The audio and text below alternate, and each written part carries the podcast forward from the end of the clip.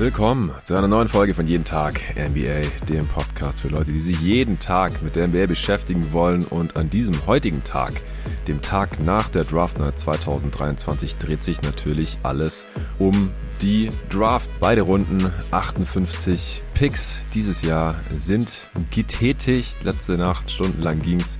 Wir waren bis Anfang der zweiten Runde noch live dabei und haben jetzt die Chance, die Gedanken zu den Picks und ein paar Trades, die es gab, hier nochmal zu bündeln. Dafür habe ich am Start natürlich den Co-Kommentator von Letzte Nacht und Draft-Experten von Jeden Tag NBA, Torben Adler. Der Torben. Hey Jungs, grüßt euch. Dann ist schon wieder am Start. Der David Krutt. Hey David. Hey, was geht? Ich habe ja jetzt wirklich fast hier deinen jeden Tag NBA Podcast Lifestyle gelebt, die letzte Woche überraschenderweise. ja, auf jeden Fall. Also Schuld ist natürlich Brad Stevens, wie an allem, weil er Marcus Smart weggetradet hat. Musstest du gestern auch noch äh, schnell spontan in den Pot von Luca und Tobi mit reinspringen über den Trade und die anderen Trades, die bis zur Draft Night feststanden. Auch Chris Paul Pool ist noch live mit reingerutscht. Wurde in der letzten Folge schon gespro gesprochen, die letzte Nacht noch gedroppt ist. Alles, was danach passiert ist, äh, während der Draft, das besprechen wir heute. Und äh, es, es war eher eine ruhige Draft Night. Habe ich heute so gedacht. Ich habe überlegt, so ja, wie viel gibt's eigentlich zu besprechen? Es gab jetzt nicht so viele Trades, es gab keinen richtig großen Trade mit irgendwelchen etablierten NBA-Spielen und es waren eher so Salary Cap Geschichten. Die Mavs haben Bertans weggetradet, dafür Holmes aufgenommen. Die Kings machen dadurch mehr Cap Space frei. So ein paar Kleinigkeiten. Es, es gab in der Top 10 einen Pick, äh, Trade. Die Wizards haben von 8 auf 7 hochgetradet mit den Pacers. Solche Sachen. Und auch was die Picks angeht, es, es gab so ein, zwei Head-Scratcher, wo wir uns gefragt haben, okay, wann wird der endlich gepickt und wieso der jetzt schon? Aber es war nicht so extrem wild wie es vielleicht hätte sein können, auch wenn man vorher auf die Boards geschaut hat. Denn ja, so in der späten Lottery, Mitte der ersten Runde spätestens hat sich das ja ziemlich geöffnet. Torben, was ist dein Fazit der Draft Night? Empfindest du es auch so? Ja, volle Zustimmung. Also weiß ich gar nicht, was ich da noch ergänzen sollte. Ähm, war eine relativ ruhige Draft-Nacht hinsichtlich irgendwelchen Geschichten, die dann ganz wilde Dinge ins Rollen gebracht hätten. Also eben, wenn jetzt, keine Ahnung, ein Lillard-Trade gekommen wäre, dann glaube ich, hätten wir auf jeden Fall ein paar Dominosteine gesehen, die noch weitergefallen wären lief ja eigentlich alles sehr clean ab, wie auch schon ESPN, Gavoni und Co. das in ihren Mockdrafts vorhergesagt haben. Genau, der Bilal Koulibaly Pick an sieben war dann schon eben so die größte Überraschung vorne und halt eben, dass Cam Whitmore unendlich lange gefallen ist. Aber ansonsten ja. ähm, fand ich das auch eigentlich relativ spannungsarm. Ja, genau, also Cam Whitmore, den äh, hattest du ja noch ins Top-Tier der jeden Tag, des jeden Tag NBA Big Boards gepackt.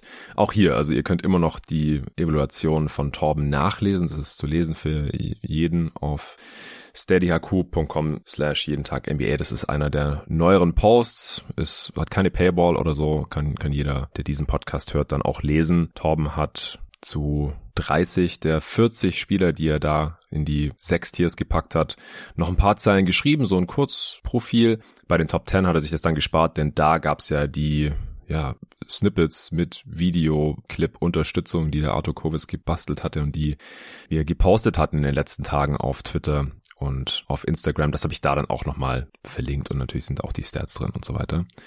Also das auch nochmal als Nachschlagwerk und ja, von deinem dritten Tier äh, ist Sensabaugh noch ziemlich weit geslidet, den hattest du in der Top 10, Bryce Sensabaugh auf 9 und ja, Cam Whitmore war auf 4 gewesen und der ist bis 20 runtergerutscht. Hattest du im All-Star-Tier mit drin. David und ich haben ihn in der Mockdraft an 3 gedraftet gehabt zu den Portland Trailblazers und ja, den wollte in der Top 20 erstmal kein Team mit der Kneifzange anfangen, wie es aussah. Es gab dann Live-on-Air-Berichte von Vogue, dass wohl die Kombination aus Workouts und Interviews nicht so gut ankam von ihm.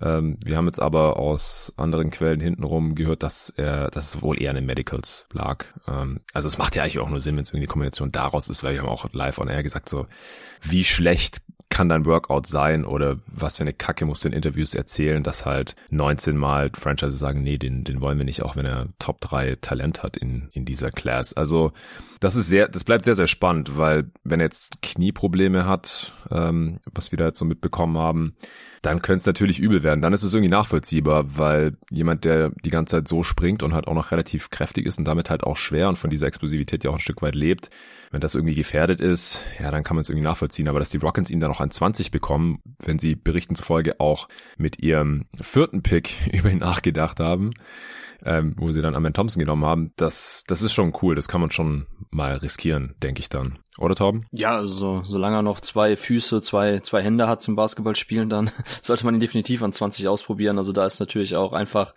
die Downside von dem Pick so gering, ähm, dass ich dann äh, ja. ja ohne Zögern auch zugreifen würde. Ich kann es eben verstehen, wie du auch gerade gesagt hast, wenn tatsächlich die Medicals so schlimm waren, dass man ihm dann vielleicht tatsächlich nicht den, den dicken Rookie-Vertrag schon geben wollte mit einem Top-10-Pick. Äh, aber ja, irgendwann Mitte der ersten Runde hätten, glaube ich, auch schon andere Teams zupacken müssen. Also das hat mich dann eben sehr irritiert, wie wenig risikofreudig da die Mannschaften waren. David, wie hast du die Draft Night empfunden? Ja, war tatsächlich nicht super spannend, aber ich hatte viel Spaß, weil ich fand auch euren Broadcast sehr unterhaltsam. Ich habe sehr viel über Wangenknochen gelernt. Danke. Ähm, das ist wahrscheinlich das größte Takeaway. Nee, ansonsten fand ich auch, dass kein Team sich jetzt so total blamiert hat, außer vielleicht Charlotte, insbesondere wenn man sich danach anschaut, was ähm, von Kupchak zu seinem Pick gesagt Alter. oder gestammelt wurde. Ja. aber ansonsten, ähm, ja, haben die meisten Teams sich, glaube ich, schon erstmal einen Gefallen getan mit den Picks. Also ich habe nur den Clip gesehen, den du gepostet hast, ich nicht das ganze Interview, deswegen jetzt mit Vorsicht zu genießen. Ich weiß nicht, ob er sich da noch irgendwie gefangen hat, aber diese 30, 40 Sekunden seiner Antwort, wieso sie Brandon Miller gezogen haben, das war schon sehr cringe. Er hat im Prinzip ja nur äh, gesagt, dass er ein Freshman ist. und dann kam da irgendwie erstmal nicht mehr so viel. Ich weiß nicht, hat jemand, hat jemand noch mehr davon gesehen? Aber das, das war schon sehr seltsam. Also es sah, wirkt fast ein bisschen für mich auch so, als hätte er, als hätte er mit der Entscheidung nicht so viel zu tun gehabt. Aber selbst wenn es so ist, ich meine, dass die Frage kommt bei einer Pressekonferenz, ist ja klar, dann denkt ihr halt irgendwas aus. Das, das war schon komisch, oder? Ja, also ich verstehe nicht, dass er überhaupt nicht vorbereitet war auf die Frage. Genau, weil dann stammelte er irgendwas von wegen, ja, Freshman und er ist ziemlich jung. Nein, nee, Quatsch, so jung ist er ja, ja eigentlich ja, genau, gar nicht. Alter, also das, das war, ja. der, der wusste wirklich nicht, was er da wollte und ich habe noch nie mitgekriegt, dass ein GM einfach nicht begründen konnte, weshalb er sich für einen Spieler entschieden hat. Ich meine, die Typen sind ja alles professionelle Lügner und Häusler, wie man jetzt auch bei Mike Dunleavy wieder gemerkt hat, der irgendwie vier Tage nachdem er Jordan Poole für vier Jahre halten wollte, den dann jetzt getradet hat.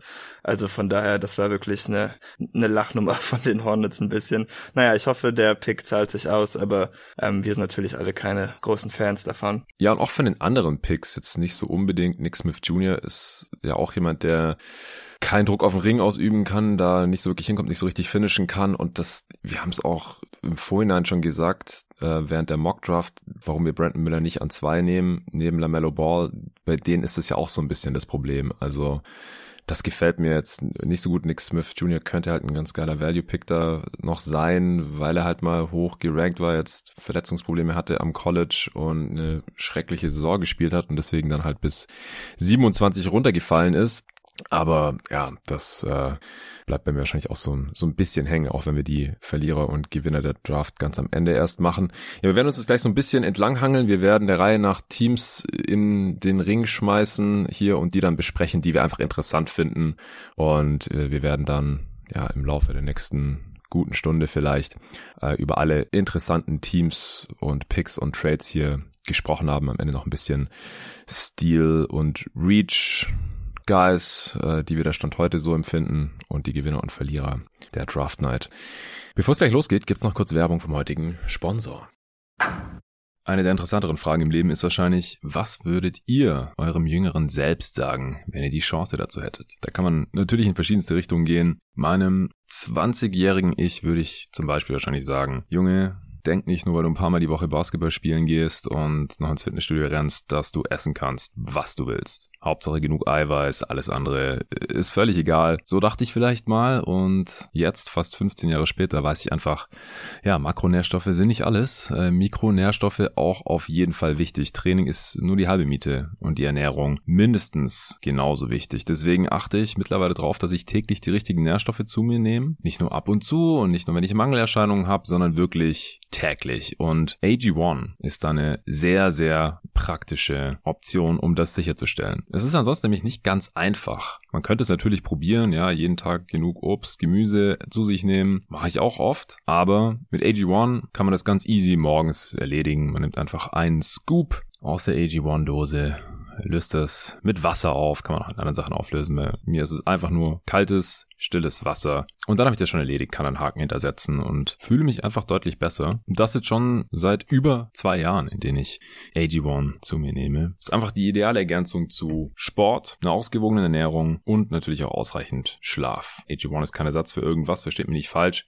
Aber gerade jetzt während der Playoffs, wenn es schwierig ist, darauf zu achten, dass man von allen drei Zutaten genug bekommt, ja, Sport, Ernährung, Schlaf, dann ist es einfach extrem praktisch, dass ich morgens einfach AG1 nehmen kann und dann muss ich mir da keine Gedanken drüber machen. Oder wenn ich unterwegs bin, bekommt ihr auch immer wieder mit, wenn ich die Podcasts von woanders als zu Hause aus aufnehme, dann ist es auch einfach extrem angenehm. Und es schmeckt auch echt lecker, also ziemlich fruchtig, weil eben auch Obst und Gemüse drin ist keine künstlichen Aromen, dafür 75 hochwertige Inhaltsstoffe. Vitamine, Mineralstoffe, Botanicals, Bakterienkulturen und weitere Zutaten aus eben echten Lebensmitteln. Und was mir dabei auch immer sehr, sehr wichtig ist, die Mikronährstoffe, die haben eine hohe Bioverfügbarkeit. Das heißt, dass die besonders gut vom Körper aufgenommen werden können. So, wie funktioniert das Ganze? Ihr schließt ein Abo ab und dann bekommt ihr jeden Monat eure Monatspackung AG1 ganz entspannt Freihaus zu euch geliefert. Keine Vertragslaufzeit. Ihr bekommt jeden Monat Monat sogar eine Abo-Erinnerung. Dann könnt ihr nochmal neu entscheiden, ja, will ich nächsten Monat wieder AG1 machen oder mache ich meine Pause, was mir gerade nicht so reinpasst. Alles gar kein Problem. Ihr könnt jederzeit pausieren, kündigen, den Lieferrhythmus anpassen und ihr bekommt sogar 90 Tage lang euer Geld zurück, falls AG1 doch nichts für euch sein sollte. Also ausprobieren könnt ihr es auf jeden Fall mal. Ganz risikofrei drei Monate lang testen und dann eure Entscheidung treffen. Es gibt wieder die Aktion exklusiv für meine Community, aber auf einem neuen Link aufgepasst. Der neue Link ist drinkag1 patreon.com slash jeden Tag NBA. Drink mit D wie Vitamin D, Drink AG1 in einem Stück und dann .com slash jeden Tag NBA. Wenn ihr über diesen Link AG1 bestellt, dann bekommt ihr wieder den kostenlosen Jahresvorrat an Vitamin D3 mit K2 zur Unterstützung des Immunsystems und fünf praktische Travel Packs dazu. Das sind so kleine Tagesrationen AG1. Da müsst ihr nicht die gesamte Dose mitschleppen, wenn ihr mal nur 1, 2, 3, 4, 5 Tage nicht zu Hause sein solltet, aber trotzdem nicht auf euer AG1 verzichten wollt. Neukunden bekommen außerdem das AG1 Welcome Kit inklusive Aufbewahrungsdose. Die ist wirklich sehr praktisch und schick. Und den Shaker, neuer Shaker mit Aluminiumdeckel. Jetzt viel besser als vorher, kann ich euch bestätigen. Also drinkag1.com slash jeden Tag NBA. Den Link packe ich euch natürlich auch wie immer in die Beschreibung dieses Podcasts. Torben, welche Franchise möchtest du hier zuerst in den Raum stellen? Ich glaube, wir müssen mit den Dallas Mavericks starten und was sie gestern oh. während der Draft Night getan okay. haben. Ja, sehr gerne. Eins der wenigen Teams, die getradet haben. Genau, dann will ich nämlich einmal kurz sagen, was passiert ist. Also die Mavs sind ja mit dem zehnten Pick äh, in die Draft Night gegangen. Es gab ja schon vorher einige Gerüchte, dass sie interessant, äh, interessiert daran wären, den Pick zu shoppen und haben dann auch tatsächlich runtergetradet von 10 an 12. Ähm, der zehnte Pick ging dann nach Oklahoma City, die dann mit Cason Wallace gedraftet haben. Werde ich später in einer anderen Kategorie noch kurz was zu sagen. Und die Mavs haben das dann genutzt, auch den Trade, um den Salary von Davis Bertans zu dumpen. Im Vakuum betrachtet betrachtet eine sehr clevere Idee, sehr smarte Idee. Äh, mit dem zwölften Pick haben sie dann Derek Lively gedraftet, Freshman Center von den Duke Blue Devils, ehemaliger Top High School Recruit und ähm, haben später dann noch am Ende der ersten Runde sich reingetradet mit den Sacramento Kings und haben mit dem 25. Pick dann Olivier Maxence Prosper gedraftet. Ein ähm, Junior äh, Flügelspieler von Marquette hat ein Jahr bei Clemson gespielt. Sein Freshman-Jahr ist dann transferiert und hat jetzt zwei Jahre bei Marquette gespielt. Wird jetzt 21 Jahre alt. Also ähm, ja, da würde ich jetzt nämlich auch direkt reinhaken, weil ich glaube, das wird sehr polarisierend gerade diskutiert mhm. in der Community, sowohl ja. in der deutschen Twitter Mavs Community als auch in Amerika, wo vor allem sehr viele Lobhudeleien jetzt auf Nico Harrison und Co. stattfinden. Und ich glaube, dieser ähm, diese Draft Night von den Mavs, da gibt's ganz viele verschiedene Perspektiven drauf. Und deshalb ist das erstmal eine spannende Sache, glaube ich, um das jetzt hier in dieser Runde zu diskutieren. Ähm, und ich glaube, man muss trotzdem auch also zwei, drei Dinge erstmal klarstellen. Vielleicht muss ich mich da auch noch mal ein bisschen besser artikulieren, als ich gestern Nacht dann meiner spontanen Reaktion gemacht habe. also zuerst zu Derek Lively. Ich glaube, keiner von uns ähm, hält mehr in Anführungszeichen von Derek Lively. Also ich finde, er ist weitaus besserer Center Prospect als viele andere von den klassischen ähm, Best Case Tyson Chandler Guys, die wir in den letzten zehn Jahren gesehen haben, die in die NBA gekommen sind. Ich hatte mir heute noch mal ähm, explizit sein äh, Offense Tape angeschaut und er passt schon da ganz gut rein, wenn es darum geht, dass die Mavs jetzt einfach einen Center brauchten, der nicht nur effizientes Pick-and-Roll-Finishing und äh, Cut-Finishing und im Dunkerspot rumstehen und Sachen verwerten kann, sondern der vor allem auch dann eben vielleicht die Double-Teams ausnutzen kann, auch irgendwie bestrafen kann, die Luca zieht, die Kyrie zieht, hier allen voran diese Short-Roll-Situation, wenn er einen Block stellt, abrollt, die ähm, Teams doublen dann Luca, blitzen das Pick and Roll, dass er dann da mit dem Ball schnelle Entscheidungen treffen kann. Und das kann er. Und das unterscheidet ihn auch massiv von anderen Center Prospects. Also er ist ein relativ schneller Prozessor, mhm. finde ich, ähm, grundsolider Passer und kann einfach dann eben da die guten Kickout-Pässe spielen. Und was mir noch aufgefallen ist, was man sonst auch sehr selten sieht bei ähm, Top-Level Highschool Prospects unter den Centern, dass sie sehr uneigennützig spielen. Also die Usage Rate wurde ja schon ein paar Mal sehr kritisch beäugt, die ja minimal war. Also ähm, ich weiß gar nicht, Jonathan, wie viel war das nochmal? Du hast es ja schon ein paar Mal erwähnt gehabt. 12 Prozent. Das war die niedrigste Usage seit 2007 oder so. Aber da gab es noch ein, also von, ich weiß gerade nicht mehr, was die Kategorie war ich glaube, von Spielern, die in der ersten Runde gepickt werden oder irgendwie sowas. Genau, genau. Mhm. Und ähm, was aber auch ein Grund dafür ist und was man eben sehr, sehr selten sieht, ist die Uneigennützigkeit auch im Offensiv-Rebound-Bereich. Also sprich, wenn Lively irgendwelche Dinger gepflückt hat, ähm, Abpraller, dann sieht man das normalerweise bei Spielern, die von der Highschool kommen und dort der Star waren, dass sie sich einfach selber ihre Touches nehmen. Und bei Lively gab es sehr, sehr viele schnelle Kickouts einfach wieder raus zur Dreierlinie und er hat tatsächlich mehr wie ein Rollenspieler agiert. Ich meine, die Zahlen legen das ja schon nahe als man es vermuten würde von einem Spieler, der mit solcher Leverage ans äh, College kommt. Und das sehe ich sehr, sehr, sehr positiv, weil ich glaube, man wird nicht viel Bullshit von ihm sehen. Ich glaube auch tatsächlich, dass er dieses Short Roll Passing und ähm, ja, Post-Up Passing, gut, wir werden sicherlich nicht viele Post-Ups von ihm sehen, aber zumindest, dass er tatsächlich situativ schnelle Entscheidungen treffen kann. Das ist das, was ich auch von einem Center sehen will. Also das macht mir schon ein bisschen mehr Mut, dass ich glaube, dass er in dieses äh, Mavericks-Team reinpasst, wo man eben von einem Luca Center nicht einfach nur will, dass er irgendwelche Dinger und Lobs äh, stopft und verwertet, sondern auch tatsächlich dann mal äh, die gezogenen Double Teams auch weiter bestrafen kann durch Kick Kickouts. Und die Hoffnung habe ich schon. Ähm, dazu ein sehr guter Pick-and-Roll-Defender, guter Rim-Protector, adressiert halt die Defizite, die die Mavs haben hinsichtlich Länge. So, das Problem ist natürlich bei Lively im Vakuum betrachtet, ist er kein Lottery-Pick und man sollte so einen Spieler mit dieser, mit diesem Scouting-Report nicht mehr in der Lottery ziehen. Ähm, ähnlich wie bei äh, Omax Prosper, zu dem ich gleich nochmal kurz paar Sätze verlieren möchte, ist das halt auch bei Lively ein Spieler, wo du sagst, okay, Conference Finals, Finals wird dir sicherlich nicht mehr 30 Minuten geben können. Und die Mavs, und das trifft ja eben jetzt auf Prosper zu, den athletischen ähm, Flügelverteidiger, der ein guter Switch-Defender ist, vor allem eben One-on-One -on -one, sehr, sehr gut verteidigen kann. Er ist halt auch niemand, wo du jetzt sagen kannst, in den Playoffs wird er dir 30, 35 Minuten geben, weil dafür ist sein offensives Skillset einfach viel zu rudimentär ausgeprägt. Und mit 21 Jahren, der jetzt drei Jahre am College war, ähm, wo die Assist-Turnover-Ratio eigentlich immer gleichbleibend war, so wo man sagen kann, er ist halt einfach ein Play-Finisher. Das gefällt mir halt gar nicht. Also man hat sich jetzt zwei interessante Rotationsspieler für die Regular Season reingeholt, die bestimmte Defizite in dem aktuellen Mavs-Roster adressieren. Allen voran eben Länge, mhm. Athletik und Defense. Ähm, Im Fall von Lively ist es halt die Pick-and-Roll-Defense, Drop-Coverage-Defense, Rim-Protection und im Fall von Omax ist es halt als ja 6 foot 8 großer Flügelverteidiger mit einer 7-1 Wingspan, kriegt man da schon Dorian Finney-Smith Vibes. Also das will ich gar nicht ähm, bestreiten, dass das so ist. Aber der Punkt ist eben so, dass die Mavs an dieser Stelle, wo sie jeweils gedraftet haben, relativ inspirationslos agiert haben. Für mich ist die Draft, und das ist eben die Draft-philosophische Frage, wo ich ganz anders scheinbar stehe als die Mavs. Ich finde, die Draft ist nicht die, ähm, die Spielerakquise-Situation, wo du per se nur deine Teamneeds adressieren solltest, sondern da muss man auch mal ein bisschen situativ agieren und einfach kaltschnäuzig auch mal die Upside, äh, die Upside-Picks tätigen, wenn man die Chance hat, tatsächlich auch die zu tätigen dort, wo man pickt. Im Fall der Mavs halt ganz klar an 10 oder auch noch an 12 wären halt der Spieler gewesen, die ein weitaus interessantere Upside mitbringen als eben, ja, der vielleicht, wie soll ich sagen, ähm, durchschnittliche Pick-and-Roll-Verteidiger, Play-Finisher auf der 5 im Fall von Derek Lively. So deshalb, das gefällt mir eben nicht in diesem Kontext betrachtet. Und bei Omax will ich nur noch kurz eben ein paar Zahlen sagen. Also ähm, es hängt alles davon ab, ob äh, Omax den Dreier trifft. Wenn er den nicht treffen sollte, dann wird er offensiv nicht spielbar sein und dann bringt mir auch seine One-on-One-Defense und seine Switchiness nicht allzu viel.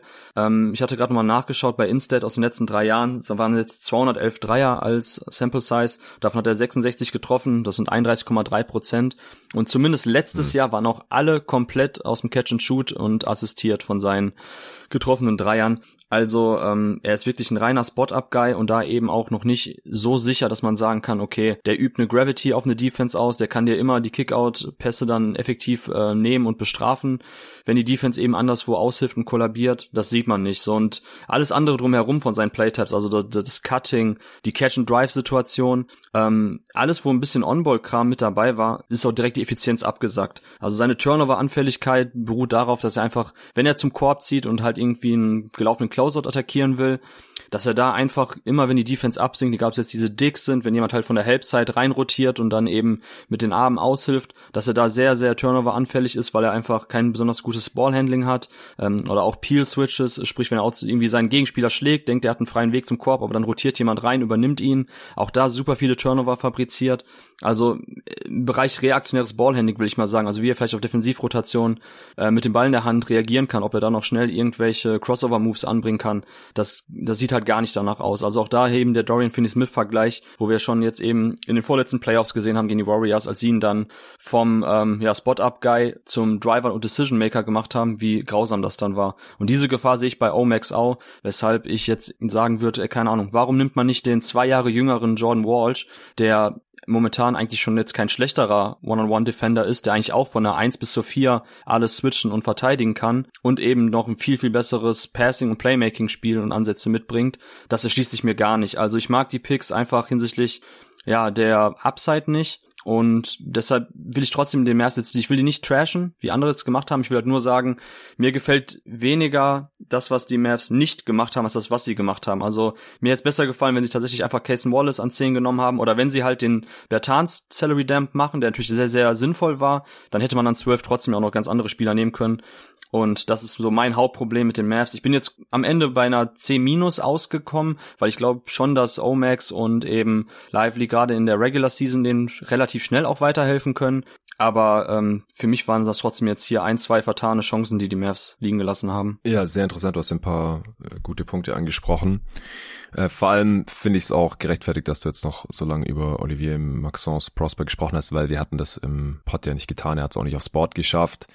Ich hatte mich auch nicht so wirklich mit ihm beschäftigt, muss ich sagen, beim Blick auf sein Dreier, also 61 getroffene Dreier bei 193 versuchen jetzt laut Basketball Reference. Ich glaube, du das, hattest du jetzt eine größere Sample oder habe ich es falsch verstanden? Ich hatte von Instead, genau, da, da waren, glaube ich, noch, ah. ähm, ich weiß nicht, ob da noch irgendwelche Kanada U-Teams Sachen dabei waren oder genau, ich weiß ja gar nicht. Der war ja bei der NBA Global Academy. Ja, die Quote ist dieselbe, 31,6 Prozent, also niedrigen 30 Prozent Bereich, wobei ich da halt sagen würde, bei 61 Dreiern fallen fünf mehr rein oder so, dann ist die Quote halt gleich so im, im mittleren 30er Bereich. Also es ist halt einfach so eine kleine Sample Size. Man, man sagt ja auch hier nochmal der Hinweis, ich glaube, wir haben es in diesem Draft Cycle noch gar nicht gesagt, ab 750 Dreier Versuchen stabilisiert sich die Quote. Also davor ist es einfach relativ random. Also da kann man noch nicht sagen, ähm, ob jemand jetzt eher über die NBA-Karriere ein 40% oder 35% Shooter sein wird, wenn die Quote irgendwo in dem Bereich ist. Da braucht man einfach ein großes Sample, bis, bis das irgendwann stabil wird. Das ist statistisch bewiesen und das meinen wir hier immer, wenn wir sagen, das ist eine zu kleine Sample Size, dass man jetzt noch, dass man jetzt schon sagen könnte, wohin es geht mit dem Wurf endgültig. Die Freiwurfquote ist ja okay mit 75 Prozent. Die, ich, mir macht, macht auch ein bisschen Hoffnung, dass die Dreierquote zumindest in jedem Jahr zusammen mit dem Volumen ein bisschen nach oben gekommen ist bei ihm. Äh, im, Im Discord wurde er dann auch direkt, äh, nicht im Discord, im, auf Playback, im Live-Chat wurde auch direkt angemerkt, dass er gar keine Stocks generiert. Er hat halt echt in jedem Jahr 0,1 Blocks pro Spiel, was halt für so einen relativ langen Wing dann doch ein bisschen enttäuschend ist. Ich habe gerade nochmal geschaut wegen der Usage Rate von Derek Lively. Also er hat tatsächlich laut hier, äh, wie heißt der Keandre Ashley Hoop Intellect, der hatte das erwähnt, wenn mich gar nicht alles täuscht. Zumindest habe ich mir so aufgeschrieben hat er die niedrigste Usage von allen gedrafteten Spielern seit 2008 mit den 12 Prozent. Also niemand hatte eine niedrigere Usage Rate als Derek Lively, der gedraftet wurde in der ersten oder zweiten Runde in den letzten 15 Jahren. Also er macht einfach auch nicht so viel mit dem Ball, aber was natürlich gut ist, ist, dass er wenigstens dann auch keine Fehler macht. Und neben Luka Doncic wird er viele leichte Abschüsse bekommen als der Spielertyp. Das ist natürlich klar. Ähm, ich würde auch gleich noch ein bisschen was zum Asset Management sagen. Hier mit äh, Rashawn Holmes reingeholt, den die Kings quasi gedumpt haben mit dem Pick, mit dem sie dann, mit dem die Mavs dann Omax gedraftet haben an 24 und Bertans loswerden zu den Oklahoma City Thunder. Aber erstmal David, wie gefallen dir die beiden Picks? Hast du da noch irgendwelche Ergänzungen und wen hättest du anstelle der Mavs da lieber gedraftet. Das wissen wir jetzt noch gar nicht. Tom und ich hatten uns da gestern schon ein bisschen drüber unterhalten. Wir hatten natürlich noch Cam Whitmore gesagt. Aber der ist ja dann erst viel später weggegangen. Also das will ich dem Mavs jetzt hier nicht vorhalten. Aber wen hättest du da lieber gesehen als Derek Lively und auch Maxwell Prosper? Ja, also ich sehe das eigentlich relativ ähnlich wie ihr. Tom hat die Prospects auch gerade schon gut umschrieben und mir fehlt da auch so ein bisschen die Upside. Ich glaube, wenn ich an Dallas Stelle irgendwie einen äh, Prospect gezogen hätte, der jetzt direkt passen muss und irgendwie dem Team sofort weiterhelfen muss, dann hätte ich mich wahrscheinlich für einen Shooter entschieden, irgendwie wie Jordan Hawkins oder so. Mhm. Einfach, ja, weil mir Offense in dem System irgendwie wichtiger scheint, weil man dann bei Omax halt wirklich hoffen muss, dass der Wurf fällt, sonst wird es irgendwie schwierig. Ja, asset-technisch war das natürlich kein, kein schlechter Abend für Dallas. Von den Picks her bin ich da jetzt auch eher ein bisschen kritischer, weil man da irgendwie mehr mit hätte machen können. Man hat ja extra getankt, um in die Lottery zu kommen und dann eher einen Spieler zu nehmen, einen Spielertypen, den man auch später kriegen könnte, finde ich dann nicht so beeindruckend. Mhm. Tom, willst du noch raushauen, wen du lieber gehabt hättest an der Stelle von den verfügbaren Spielern an 12? Ja, ist natürlich jetzt die Frage. Also Grady Dick, wahrscheinlich sind die Mavs einfach zu oft von seiner Defense und wollten nicht eine weitere defensive Schwachstelle reinholen. Ähm, bin ich ein bisschen anderer Meinung. Ich glaube gerade so Team Defense ist bei Grady Dick schon okay. Äh, ich hätte ihn genommen, auf jeden Fall. Ansonsten John Hawkins finde ich jetzt gerade auch ganz interessant, was David gesagt hat, der dann eben ähm, ja der zweitbeste Off-Movement-Shooter, vielleicht sogar der beste Off-Movement-Shooter ist im System.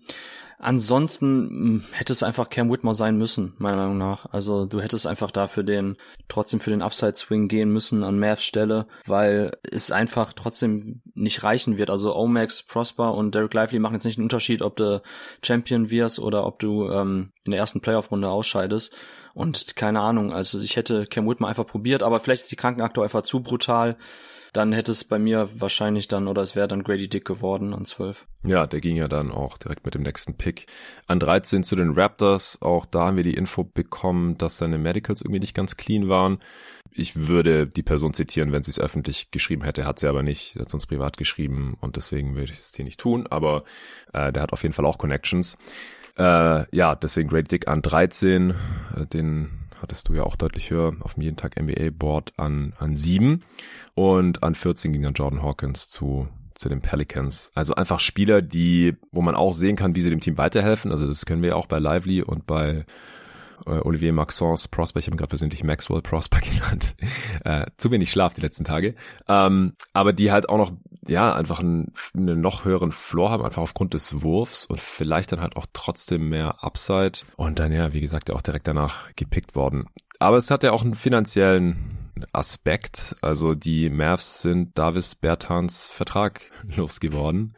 Äh, der verdient nämlich noch äh, 17 Millionen in der jetzt kommenden Saison 23, 24 und hat dann noch eine, ja, de facto Player Option, ist eine ETO, aber kommt auch selber raus. Er wird die 16 Millionen sehr wahrscheinlich nehmen 2024, 25. Das ist jetzt nicht mehr das Problem der Mavs, sondern der Oklahoma City Thunder, die damit eben zwei Spots hochgetradet haben, dass sie diese 16 Millionen aufgenommen haben. Das geht jetzt von ihrem Cap Space ab. Cap Space scheint also da nicht die Prio zu sein. Wir können später noch über die Thunder sprechen. Die haben ja noch mehr Picks gemacht.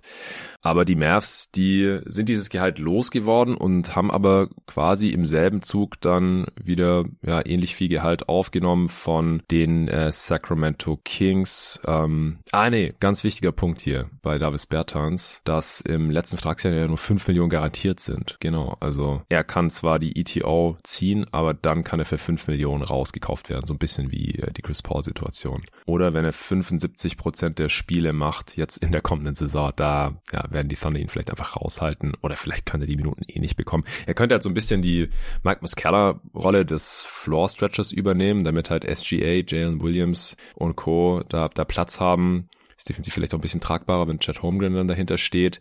Aber ja, die 16 Millionen sind nicht voll garantiert, ist meine Aussage und das Team hat ein bisschen selber in der Hand, ob er, wie viel Spiele er macht und ob er dann vielleicht nur 5 Millionen kostet im letzten Vertrag. Bei Reshawn Holmes sieht es ein bisschen anders aus, denn sein Vertrag ist durchaus komplett garantiert, den sie dann eben von den Kings aufgenommen haben. Der verdient diese Saison dann 12 Millionen und in der folgenden knapp 13 und das ist halt wirklich eine Player Option komplett garantiert und er hat 15% Trade Bonus. Das heißt, die Mavs haben da in dieser Saison so ja, 4 Millionen ungefähr gespart und in der nächsten wird's dann aber teurer, als es Bertans gewesen wäre, so ungefähr 8 Millionen teurer. Und Holmes ist halt vielleicht auch spielbar. Das ist ja auch eine interessante Personalie. Der hatte eigentlich so eine Art Breakout-Year bei den Kings gehabt. Dann äh, ist er im Prinzip aus der Rotation gefallen, als sie Halliburton für Sabonis getradet haben und jetzt unter Mike Brown hat er gar keine Rolle mehr gespielt. Hatte davor auch so ein bisschen äh, rechtliche Probleme, aber das, da kam dann nichts bei raus. Also er wurde da freigesprochen. Da ging es auch, glaube ich, irgendwie um den Unterhalt seines Kindes oder so. Also das scheint er alles hinter sich gelassen zu haben. Und bei dem Mavs passt er eigentlich ganz gut rein, aber auch hier wieder, jetzt haben sie halt zwei Non-Shooting Bigs sich geholt in der Draft Night. Ein Veteran mit zwei Jahren Vertrag und Derek Lively an 12 gedraftet ähm, spricht für mich jetzt dafür, dass sie Dwight Paul dann eher nicht resignen, weil der ist spätestens jetzt so komplett redundant. Sean Holmes und er sind sich auch sehr ähnlich vom Skillset her, finde ich, von den Stärken und Schwächen. Und auch Christian Wood, weiß ich nicht, ob die den jetzt nochmal resignen. Wahrscheinlich kommt es auch stark auf den Preis an. Bei uns in der Mock-Off-Season äh, hat er, glaube ich, für ein Jahr so 12 Millionen oder sowas bekommen. Und Javel McGee existiert auch noch, nochmal Non-Shooting Big. Also Torben, wie gefällt dir die Situation da jetzt? Bertans losgeworden, Holmes drin. Glaubst du, der, der kann da nochmal eine Rolle spielen, spielerisch? Oder war das eher finanziell motiviert, dass man dieses Jahr einfach ein bisschen Geld spart? Ja, ich glaube schon, dass es finanziell motiviert war vor allem. Also ich fand Rashawn Holmes immer ein bisschen unterschätzt in den Jahren. Also wenn wir die letzten anderthalb knapp ausklammern, ähm, ist ja hier der, ja. der, der Floater Push-Shot King gewesen, einer der, der effizientesten Scorer aus der Midrange von den Bigs. Ähm, ich weiß nur nicht, wie sinnvoll ich das jetzt finde, da großartig äh, Showcasing zu betreiben bei ihm um vielleicht ihn weiter noch abstoßen zu können. I don't know. Ich finde, wenn man jetzt Lively hm. gepickt hat, so, und das ist ja auch eben die komische Situation, Lively und ähm, Omax sind ja beides zwei Spieler und das auch nochmal kurz hinsichtlich der Draft-Philosophie, warum ich halt nicht super high bin, auch bei Omax. Du hast ja halt zwei Spieler jetzt reingeholt, die Line-Up restriktiv wirken hinsichtlich der Kompatibilität mit anderen Spielern. Also ich bin immer für Jungs, die dir eigentlich eher Line-Up-Flexibilität geben und bei Omax ist es natürlich wegen seiner Offense, das und bei Lively ja genauso. Also du kannst eigentlich jetzt keinen weiteren Non-Shooter mit den beiden aufs Feld stellen. Omax und Lively zusammen sowieso schon mal nicht. Also ich weiß jetzt nicht, ob mhm. die beiden jetzt geplant werden, irgendwie zusammen in der Bench-Unit noch äh, auflaufen zu lassen.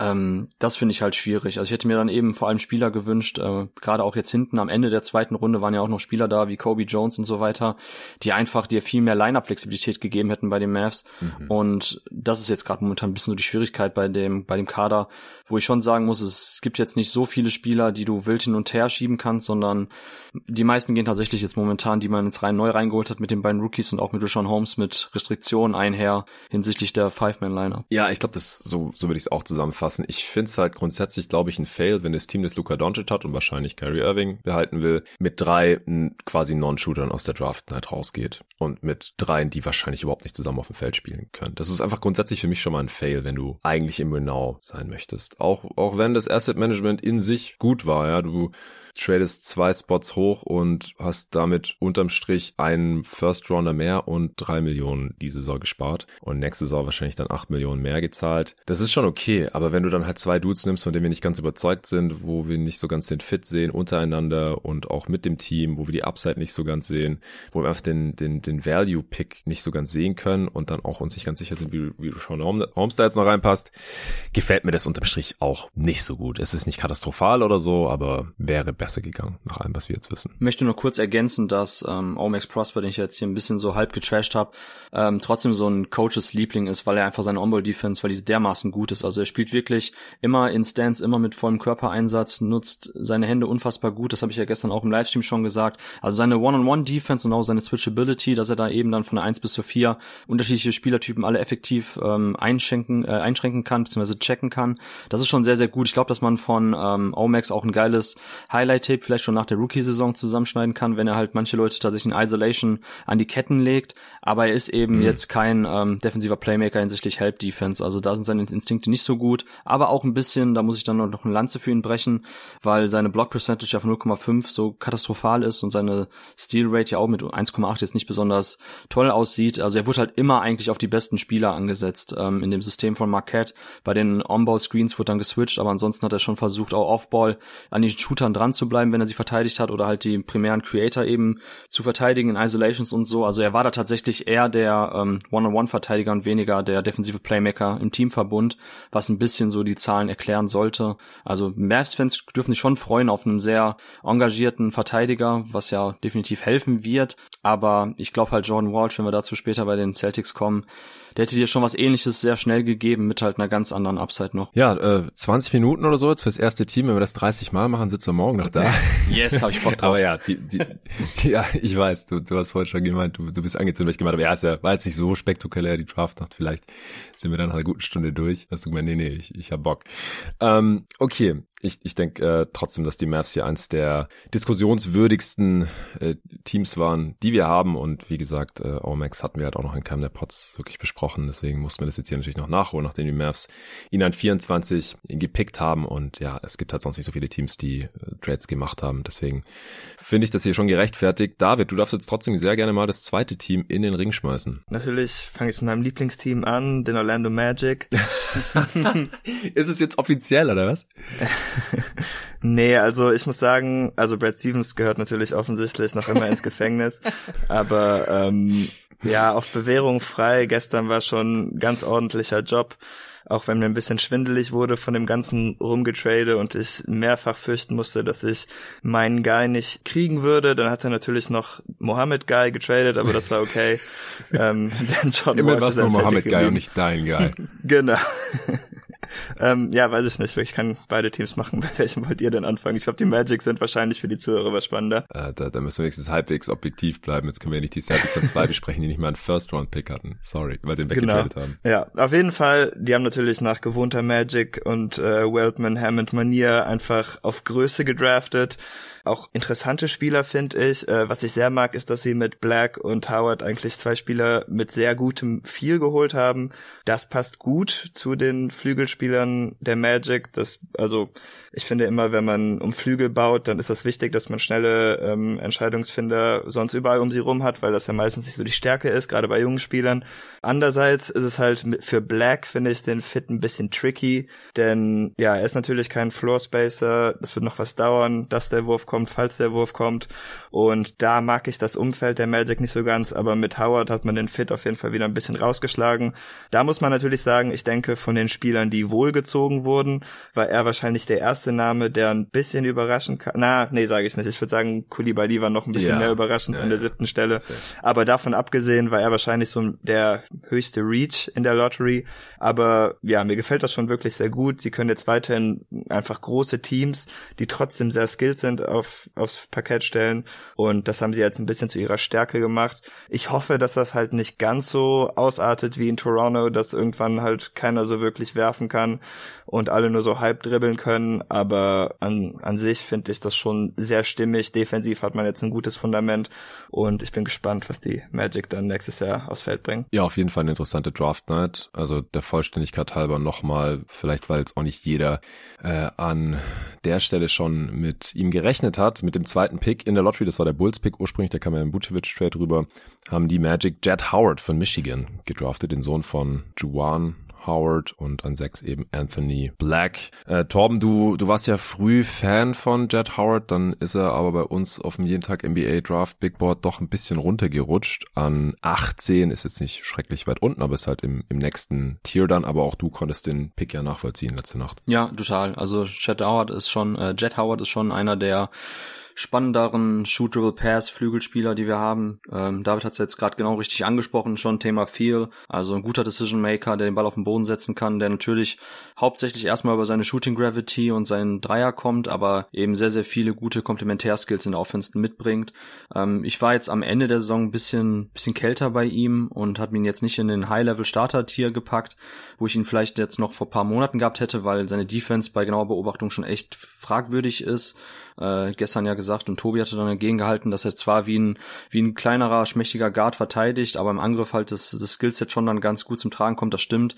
Ist halt die Frage, wie das jetzt in dem Defensivkonstrukt bei, bei Orlando aussieht. Wahrscheinlich ist Howard schon jemand, der dir, wenn er auf der 3 oder auf der 4 spielt, halt nicht wirklich besonders viel Rim Protection oder Weakside Rim Protection, Help Defense, Backline Rotation geben wird, weil er da einfach ein bisschen zu fußlamm ist und auch nicht die beste Awareness hat. Also defensiv muss er sich schon wirklich verbessern.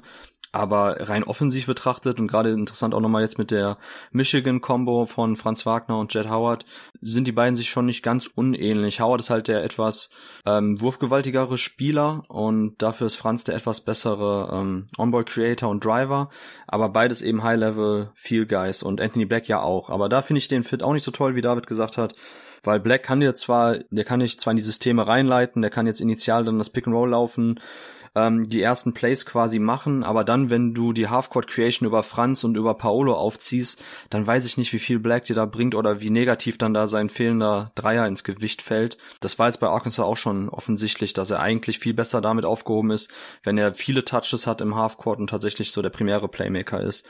Also, irgendjemand hatte geschrieben, Tall Alfred Payton zu Anthony Black gestern. Das ist natürlich, äh, das gibt mir posttraumatische Störungsschübe, äh, wenn ich jetzt an Alfred Payton bei dem Magic denken muss. Ähm, oh, Gott. oh Gott, ja, ja, also es ist nicht ganz komplikationsfrei, der Pick, muss ich auch dazu sagen, bei Anthony Black. Aber ich route sehr stark für ihn und ich finde auch, dass die Magic jetzt insgesamt ein sehr, sehr geiles Team beisammen haben für die Zukunft. Also wenn Anthony Black nicht äh, relativ unerklärlicherweise nach der Rookie-Saison das Verteidigen einstellt, dann ist auf jeden Fall defensiv schon mal besser als Alfred Payton.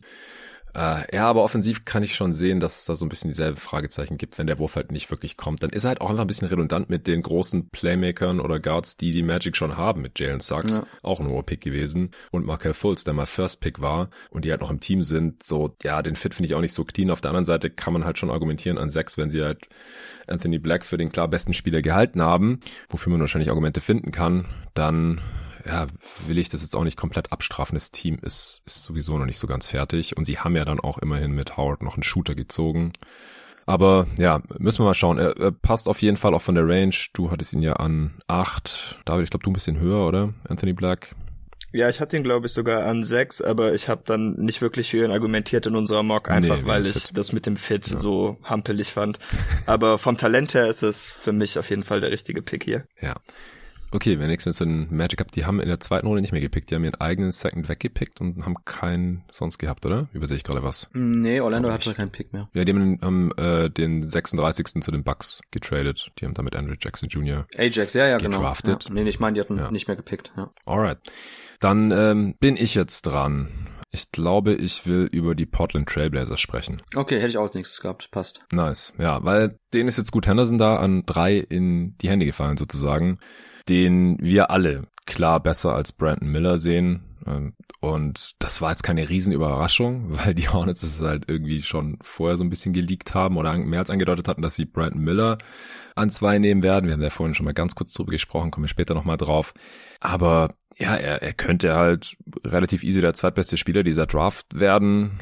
Und jetzt ist halt die große Frage, wie geht's weiter? in Portland. Sie haben jetzt hier dieses Riesentalent, der halt viel jünger ist als Damon Lillard und Lillard hatte ja die Ansage gemacht, so ja, er hat keinen Bock auf ähm, Kindergarten, äh, so sinngemäß. Er braucht Veterans, um, um jetzt halt noch zu gewinnen. Und ich finde es jetzt auf jeden Fall richtig, dass sie trotzdem Scoot Henderson gedraftet haben, aber ich bin sehr gespannt, ob sie jetzt wirklich beide behalten, ob sie mit beiden in die Saison gehen und das dann auch erstmal so bleibt, weil so talentiert Scoot auch ist als athletischer Power Guard mit geilem Playmaking und geilen Tools für die Defense. Also er wird sehr wahrscheinlich halt im ersten Jahr wie alle Rookies, wie 99 oder 95 Prozent der Rookies kein Plusspieler sein und das hilft dann einfach Dame Lillard nicht beim Gewinn und noch wichtiger ist halt wahrscheinlich, wie, wie Dame das halt sieht, so wenn er jetzt so ein 19-Jähriger reinkommt.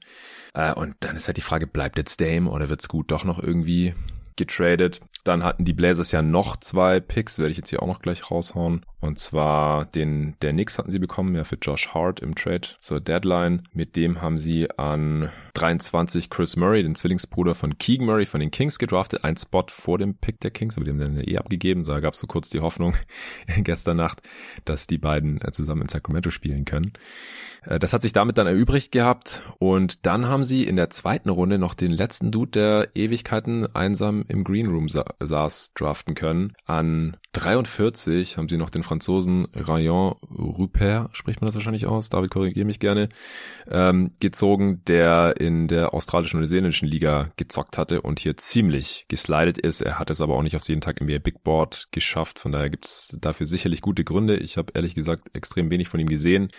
Ja, also ich finde es einfach spannend, wie es in Portland weitergeht und finde es geil aus ihrer Sicht, dass sie halt an drei so einen Spieler wie Scoot Henderson bekommen haben. Und jetzt ist halt die große Frage, geht's direkt halt ins Youth Movement und mit Shaden Sharp, traden sie Lillard äh, oder halten sie den und resign Grant, Jeremy Grant und traden vielleicht noch ein, zwei von den, von den jungen Dudes. Torben, du hättest sie jetzt auch als nächstes genannt. Wie siehst du das mit Portland? Ja, also ich finde, die sollten es wie die Wizards machen, so lange an Lillard festhalten, bis man für ihn nichts mehr bekommt. Äh,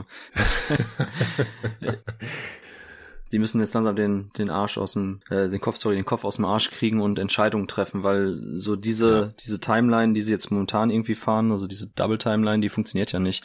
Also ich finde, dass man jetzt echt spannende junge Spieler hat mit Sharp und mit äh, Scoot und ich würde mich jetzt von Lillard trennen. Im, ich würde mit ihm sprechen, ich würde gucken, was es für Möglichkeiten gibt, was für Trade-Szenarien, aber ähm, wie du schon gesagt hast, bis Scoot auf dem Level ist, dass er tatsächlich auch ähm, ja in High-Level-Situationen ein effizienter primärer oder oder sekundärer Playmaker und Creator ist.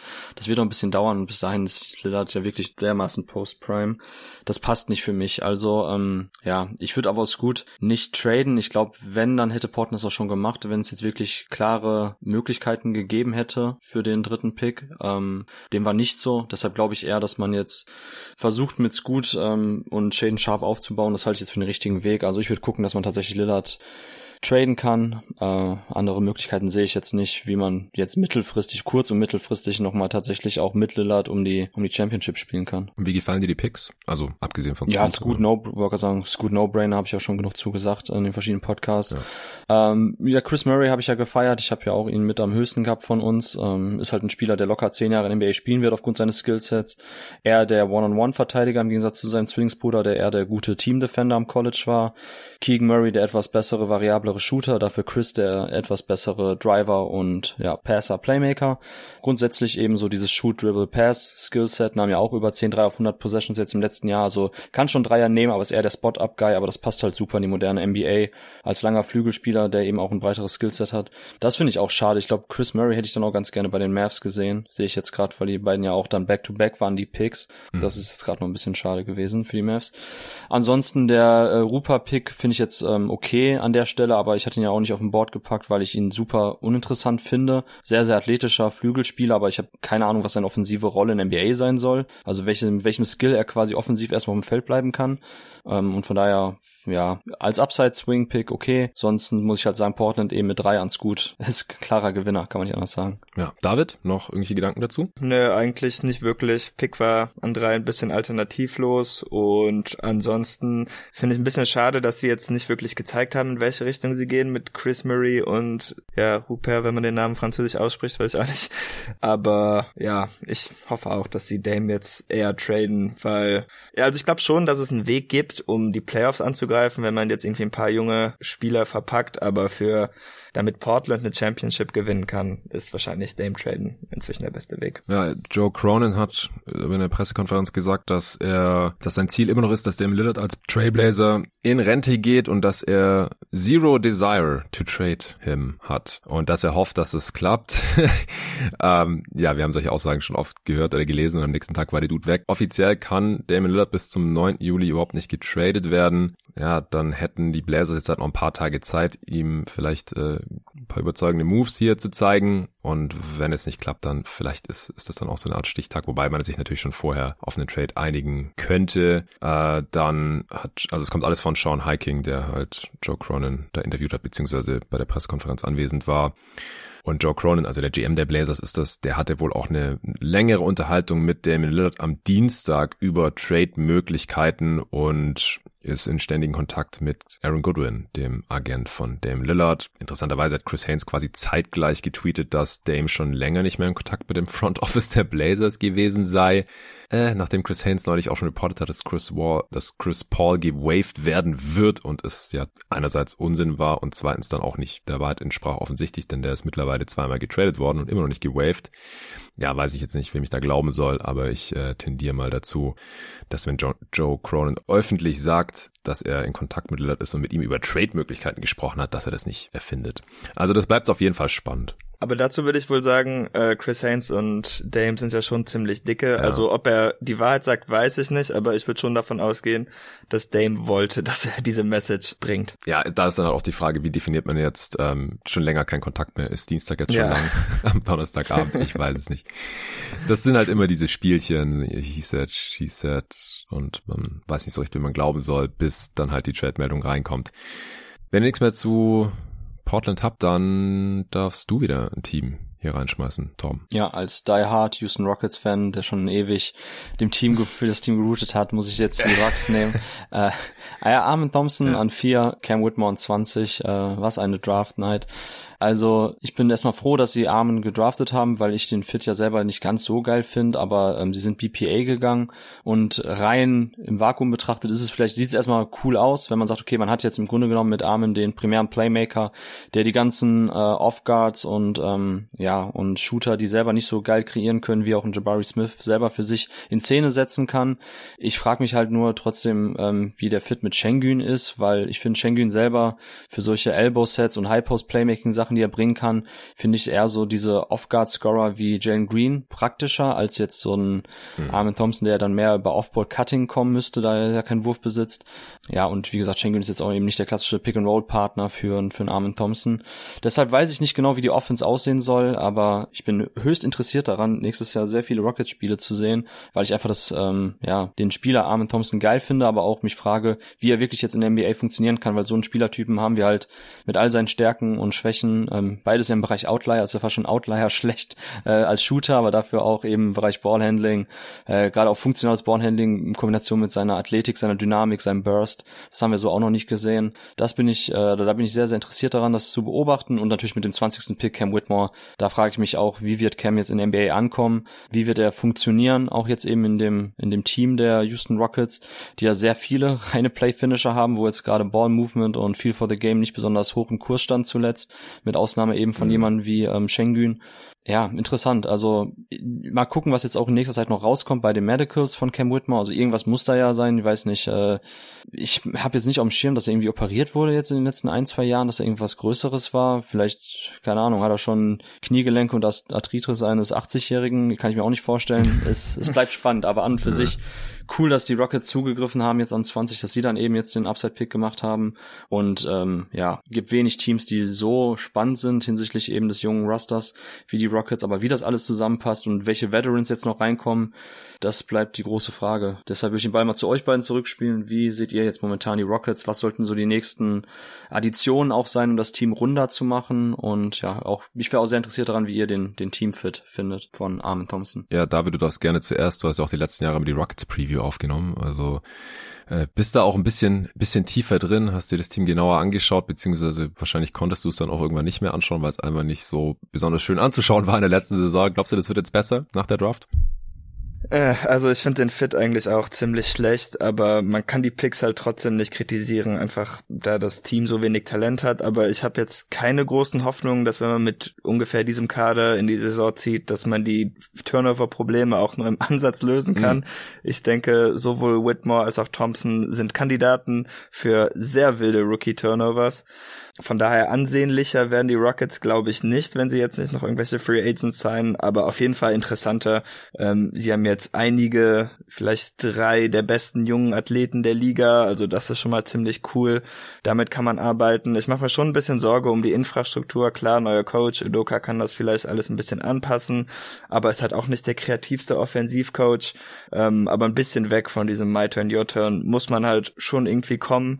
Zu Whitmore, ich bin ja nicht ganz so high gewesen wie ihr. Ich hatte ihn selber auch nur auf sieben an meinem Board, da ich da schon wirklich deutliche Vielbedenken habe. Und ich finde ein bisschen schade, dass Houston das nicht adressieren konnte, denn als Kader haben sie das, ist das ja eins ihrer größten Probleme. Aber an 20, äh, ja, da muss man einfach zuschlagen. Also ich denke, da haben sie nichts falsch gemacht. Ja, ich find's geil für die Rockets, ehrlich gesagt, weil mir hat in dem Roster auch noch so ein bisschen das absolute Star-Talent gefehlt also vor allem nachdem sich halt Jalen Green irgendwie in der letzten Saison nicht so wirklich weiterentwickelt hatte und man da ja sowieso so ein bisschen physische Fragezeichen haben muss, wie jemand, der halt mit, also mit so einem schmalen Körperbau, wie sieht's mit der Undeniability irgendwann in Playoffs aus? Also, dass der Typ den Ball im Korb unterbringen kann, das ist, glaube ich, keine Frage, aber ja, so Physis slash Durchsetzungsvermögen, Wurfkonstanz, Creation für andere, da hat Jalen Green auf jeden Fall noch einige Fragezeichen offen nach seinen ersten beiden Jahren in der NBA.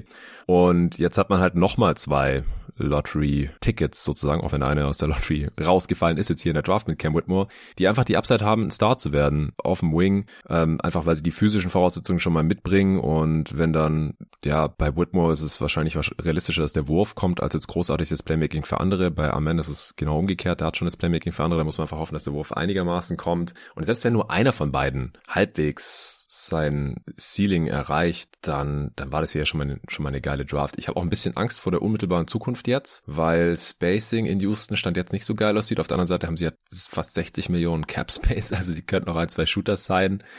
Ähm, sie haben jetzt schon viel rohe Athletik da im Team. Also ich, ich wäre sehr interessiert an internen Dunk-Contests mit Jalen Green, Cam Whitmore, Amen Thompson und Kenyon Martin Jr. Das ist schon sehr sick und die können halt theoretisch auch alle nebeneinander spielen. Dann noch mit Schengen, der die irgendwie bedient vom High Post aus oder so das, das, die können da schon krasse athletische Lineups aufs Feld schicken, aber es ist halt teilweise doch noch sehr, sehr roh. Dann mit Udoka als Coach bin ich da auch nicht so positiv gestimmt, dass das direkt ansehnlich wird in der ersten Saison ja, trotzdem bin ich froh, dass Amen Thompson da drin ist, der halt wenigstens passen kann, für andere kreieren kann. Wenn die da jetzt Cam Whitmore, der da offensichtlich ja keine Option mehr war, sonst wäre er nicht so weit geslidet mit, mit seinen Medicals. Ich habe gerade auch nochmal gegoogelt übrigens nebenher. Er hatte noch keine Knie-OP, zumindest ist nichts bekannt. Das ist schon krass. Also da geht's ja nicht um eine Verletzung, die er schon hatte, sondern dann um Sorgen oder Bedenken, dass er sich verletzen wird oder dass halt irgendwie ja seine Knie schon so ein bisschen durch sind, weiß ich nicht, Menisken oder so was da im Gelenk vielleicht nicht mehr so gut aussieht, was die da gescannt haben, wenn es wirklich die Knie sind, so wie wir es jetzt halt gehört haben. Das ist schon komisch. Also er hat ja nur eine Daumen-OP, also das wird ja wohl nicht gewesen sein jetzt. Stimmt, genau das hatte der am Anfang der Saison, ja. Ja, und Juli 2004, also der ist auch noch so jung, also eigentlich kann im Bereich Verschleiß noch gar nicht viel gewesen sein. Ja gut, aber er ist halt schon, hat halt schon viel gedankt. Ja, aber in seinen 18, also in den letzten paar, fünf Jahren oder so, was ich wie lange er schon danken kann, ist schon viel gelandet mit seinen 230 Pfund. Ich. Ja gut, der war nicht, der war auch nicht mit 14, 15 schon 230 Pfund schwer, muss man ja auch sagen, also. Nee, naja, das nicht, das nicht. Aber schon, ja, paar Jahre jetzt auf jeden Fall. Aber wenn sie ihn da gedraftet hätten, dann hätte ich mir noch mehr Sorgen gemacht, weil ja, er einfach noch nicht so ganz das Playmaking für andere raus hat, das Dribbling manchmal noch ein bisschen loose ist, die Drives ein bisschen kopflos aussehen. Das, das hätte halt zu gut zu diesen Rockets gepasst, die schon da vorhanden sind. Aber jetzt so wie es gelaufen ist, ja, da an 20, da nimmst du das noch mit. An 20 kann es halt so, so gut sein, dass du einen Spieler draftest, der eh kein NBA-Spieler mehr ist. Dann draft er lieber einen, der vielleicht keiner mehr ist, weil irgendwas mit den Knien ist. Aber wenn er halt einer ist, dann ist er vielleicht ein, ein Star. Das finde ich schon ziemlich geil. Ja. David, darf ich kurz noch eine Frage stellen? Ähm, hältst du Udoka für den richtigen Head Coach für dieses junge Team, so hinsichtlich seiner Anleitungsfähigkeiten im Bereich äh, Urgency auf dem Spielfeld. Also ist er der richtige Coach, glaubst du jetzt, nach dem, was du bei den Celtics gesehen hast, um auch da ein bisschen Struktur und ja, ein bisschen mehr Ernsthaftigkeit reinzukriegen? Also er wird die Spieler auf jeden Fall gut ankacken können, wenn die Scheiße bauen. Das hat man, glaube ich, bei den Celtics gesehen. Ähm, ich denke schon, also er wird auf jeden Fall nicht so auf sich rumtanzen lassen oder so wischiwaschi Antworten geben wie Silas am Ende bei den Rockets. Also das wird nicht passieren. Wenn Jalen Green irgendeine Scheiße baut mhm. late in Game, dann wird die ganze Welt das halt in der Pressekonferenz nach dem Spiel auch wissen. Also Accountability, das wird er auf jeden Fall bringen. Mir ist halt selber nicht ganz klar, für wie viel er ansonsten verantwortlich verantwortlich ist, also gewesen ist bei den Celtics, aber er hat ja jetzt äh, den Großteil seines Coaching-Staffs den Celtics wieder abgeluchst. Das heißt, im Grunde hat er mehr oder weniger die gleiche Infrastruktur, die er auch in Boston hatte, außer natürlich Hardy und Missoula, die man natürlich nicht unterschätzen sollte, denn beide sind inzwischen Head Coaches natürlich. Aber er hat auf jeden Fall wieder seine Assistant Coaches und ja, keine Ahnung, müssen wir mal sehen. Es ist halt auch leichter, Jason Tatum den Ball in die Hand zu drücken und dann ein paar gute Shooter um ihn raufzustellen und eine erfolgreiche Offense zu kreieren, als mit dem, was die Rockets im Moment haben. Das muss man halt schon so sagen. Hm, okay, danke. Ja, das, ich glaube, das ist tatsächlich ein wichtiger Faktor, den die Rockets jetzt gerade brauchen. Und Hardy und Missoula sind, glaube ich, schon beides so sehr akribische Taktiker. Die würde ich nicht unterschätzen. Auch Missoula, der jetzt ja ein bisschen gebasht wurde. Ich glaube, die beiden zusammen als Assistant Coach hatten schon echt gute Scouting Reports parat und gute Ideen ähm, für die Offense damals Celtics.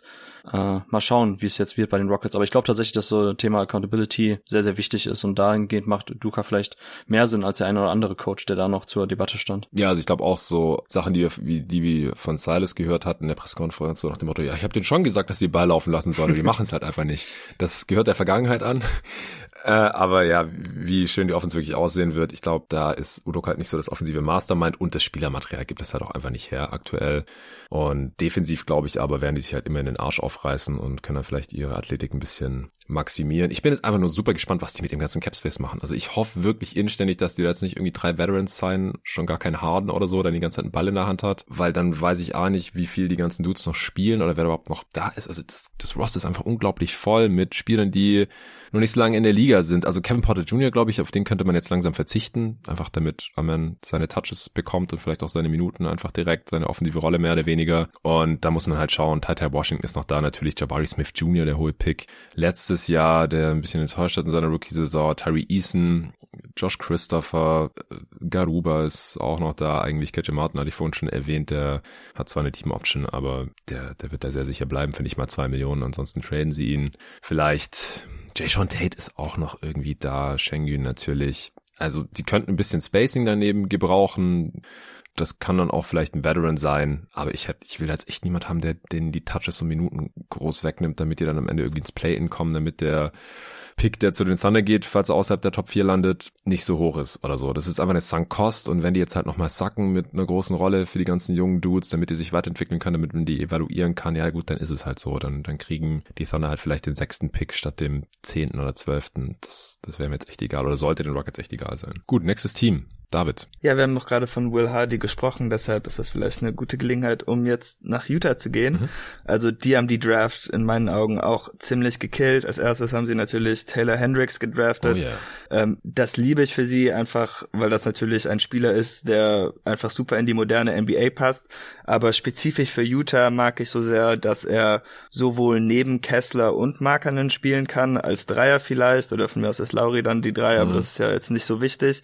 Er kann aber auch als einziger Big neben Markanen auflaufen durch sein äh, Shotblocking. Das passt ziemlich gut. Aber er passt halt auch neben Walker Kessler. Deshalb hat man jetzt irgendwie den Frontcourt schon ziemlich geregelt. Man kann da ganz viele verschiedene Sachen machen, die auch alle in der modernen NBA passen.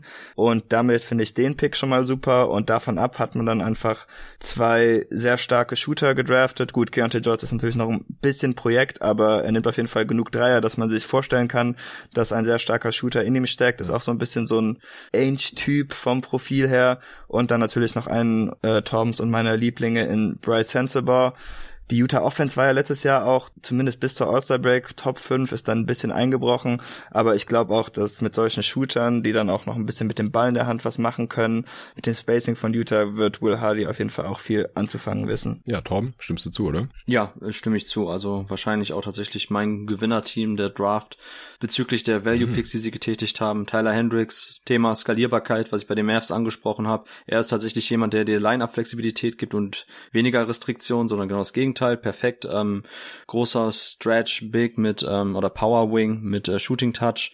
Und wie David ja auch angesprochen hat, ich sehe tatsächlich auch, dass Hendricks eher dann so die Dreier mit verteidigen kann, weil seine On-Ball-Defense echt gut ist. Ich hätte jetzt eher Bauchschmerzen, wenn irgendjemand ihn draftet und hofft, dass er dann tatsächlich dir auch so einen Small-Ball-Fünfer Rim Protector gibt. Das sehe ich bei ihm eher nicht. Ich glaube eher, dass er ein guter, variabler, kräftiger, großer Wing Defender ist mit ein bisschen Weakside Rim Protection, Help Defense Instinkten. Ähm, da gefällt mir eben die Skalierbarkeit ganz gut. Ich war jetzt ja nicht der Riesenfan von Keontae George, Ähm, Finde ich aber an 16 vollkommen in Ordnung jetzt so vom Value her. Ähm, wurfgewaltiger Combo Guard passt da rein bei den Jazz. Und ja, klar, Bryce Sensible, der Upside-Pick dann noch am Ende der ersten Runde. Freut mich auch, dass Utah ihn genommen hat, weil ich glaube, dass er mit seinem Shooting da gut reinpasst in die Offense. Aber ich glaube, dass er tatsächlich nochmal einen anderen Aspekt auch in Sachen Halfcourt Creation reinbringt, weil Will Hardy hat natürlich ein Fable dafür, viel so Off-Motion laufen zu lassen. Aber ich glaube, dass man tatsächlich mit Bryce Sensible auch ihn gerne mal so in Side-Pick-and-Roll-Actions oder generell Second-Side-Actions laufen lässt, da ein bisschen kreieren lässt. Ähm, ist ja einer meiner absoluten Lieblinge, wie David gerade schon gesagt hat. Und da war ich jetzt auch froh, dass er in ein gutes, ähm, einen guten Teamkontext reingekommen ist und jetzt nicht weiter geslidet ist und jetzt in irgendein Team, wo er sowieso keine Minuten bekommen hätte. Ich glaube, die Jazz sind weiterhin daran interessiert, auch ihre Spieler auszuprobieren. Und das gefällt mir dann sehr, sehr gut, dass man da auch abseits von Hendricks nochmal zwei High-Upside-Guys mit Keontae George und Bryce Sensible gepickt hat. Ja, also ich glaube, alles außer einen Rim-Protecting, Non-Shooting Big konnten die Jazz gebrauchen.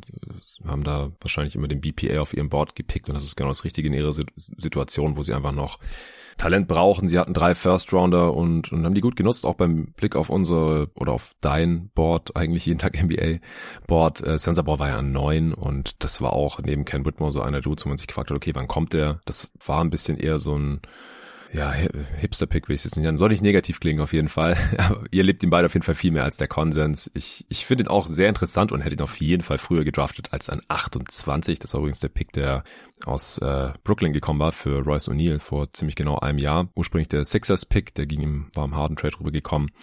Aber den halt hier noch zu bekommen, jemand, der als Freshman so, schon so krass gescored hat am, am College und ein krasser Shooter ist, das passt da auf jeden Fall noch ganz gut rein. Ich frage mich jetzt durch den Keontae George Pick, ob vielleicht Jordan Clarkson Geschichte in Utah ist. Und ich finde auch, dass Hendricks da sehr gut reinpasst. Also ich mag ihn ja auch sehr gerne als Prospect. Ich habe direkt gedacht, dass er im Prinzip die Vanderbilt-Rolle übernehmen kann, nur dass er halt auch werfen kann. Also halt neben verschiedenen Kombinationen aus Markenen, Kessler, Olinik, also der, der kann halt immer mit zwei von diesen drei Dudes irgendwie zusammenspielen, so wie es halt Vanderbilt letztes Jahr auch getan hatte, bis zu seinem Trade. Und nur, dass er halt ein besseres Spacing mitbringt, weil er halt auch einen Wurf hat im Gegensatz zu Vanderbilt. Nee, gefällt mir auch richtig gut. Dann äh, bin ich wieder dran. Hm, wollen wir jetzt nochmal kurz über Charlotte sprechen? Ja, klar, du entscheidest. Ja. ja, ich habe gerade überlegt, Detroit auch interessant mit Osar an fünf, aber wir haben vorhin Charlotte schon mal angerissen, sollten wir jetzt vielleicht äh, einen Haken dran machen. Ja, an zwei, Brandon Miller ist jetzt kein schrecklicher Pick oder so. Ich mag ihn halt in der Position nicht so gerne wie andere Spieler. Ich hätte auf jeden Fall eher Scoot genommen, der anscheinend auch die Workouts da gekillt hat. Ich sehe den Fit mit Lamello überhaupt nicht problematisch, aber das haben wir ja auch hier im Pod schon x-mal angesprochen. Aus irgendeinem Grund äh, wollten jetzt halt hier noch Besitzer Michael Jordan und ja, aktuell noch GM Cupcheck Brent Miller haben, auch wenn er selber nicht so gut erklären konnte.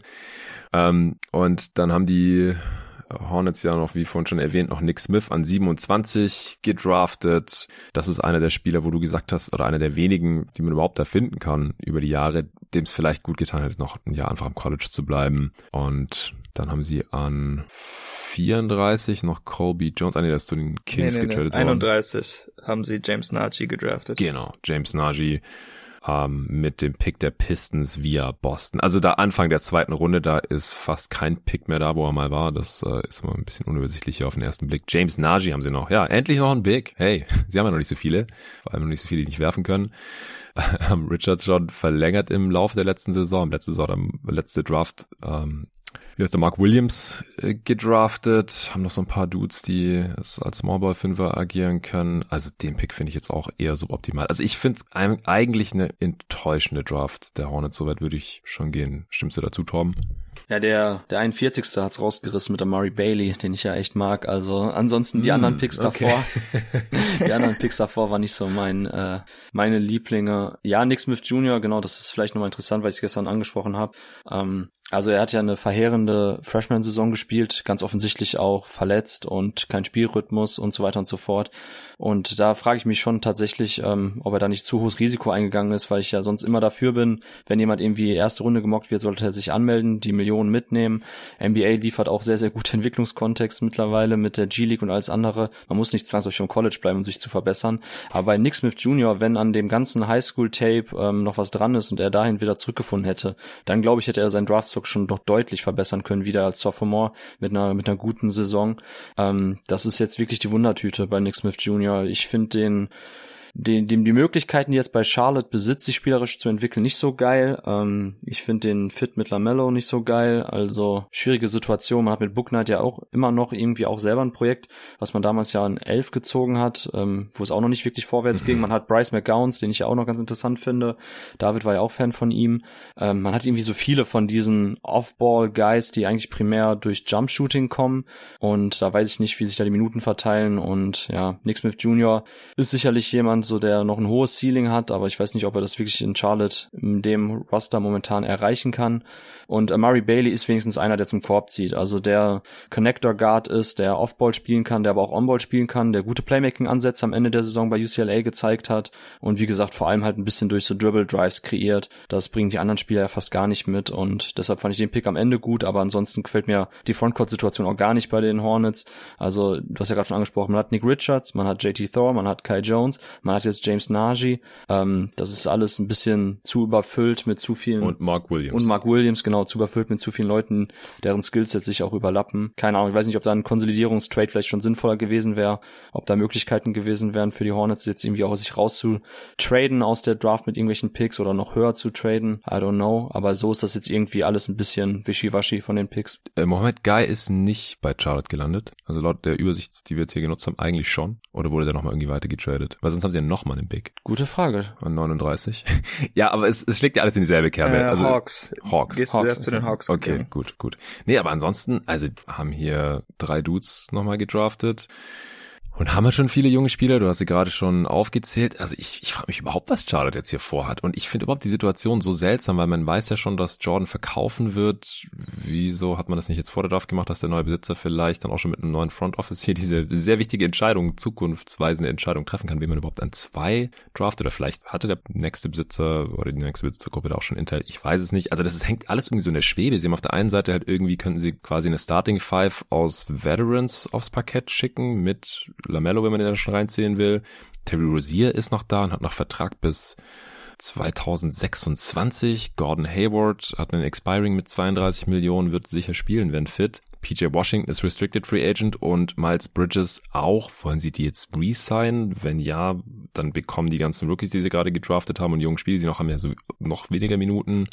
Mit Dennis Smith Jr. hätte man eigentlich relativ günstig wahrscheinlich einen Backup Point Guard resignen können, aber da haben sie jetzt Nick Smith gedraftet. Also die müssen ja auf jeden Fall irgendwas machen, sonst ergibt dieses Team, Team überhaupt gar keinen Sinn. Dann haben sie super viele junge Spieler auf der Bank, die zu wenig spielen und ja, eine Lineup aus Veterans, wo sie aber erstmal ein paar davon bezahlen müssen, wo sie aber auch nirgendwo hinkommen. Der nächstjährige First geht zu den Spurs, ist aber Lottery protected. Das heißt, wenn sie die Playoffs verpassen, dann können sie den behalten und das würde ich ihnen auch irgendwie anraten, weil, also du kommst ja nirgendwo hin, selbst wenn du es irgendwie ins Play-In schaffst mit diesem Team. Also ganz komische Situation und wie gesagt, ich fand die einzelnen Picks auch nicht überzeugend. David, hast du noch was zu den Hornets? Nee, also wenn man, ja, man könnte vielleicht den GM fragen, was der Plan ist, aber der scheint da ja auch keine passenden Antworten parat zu haben.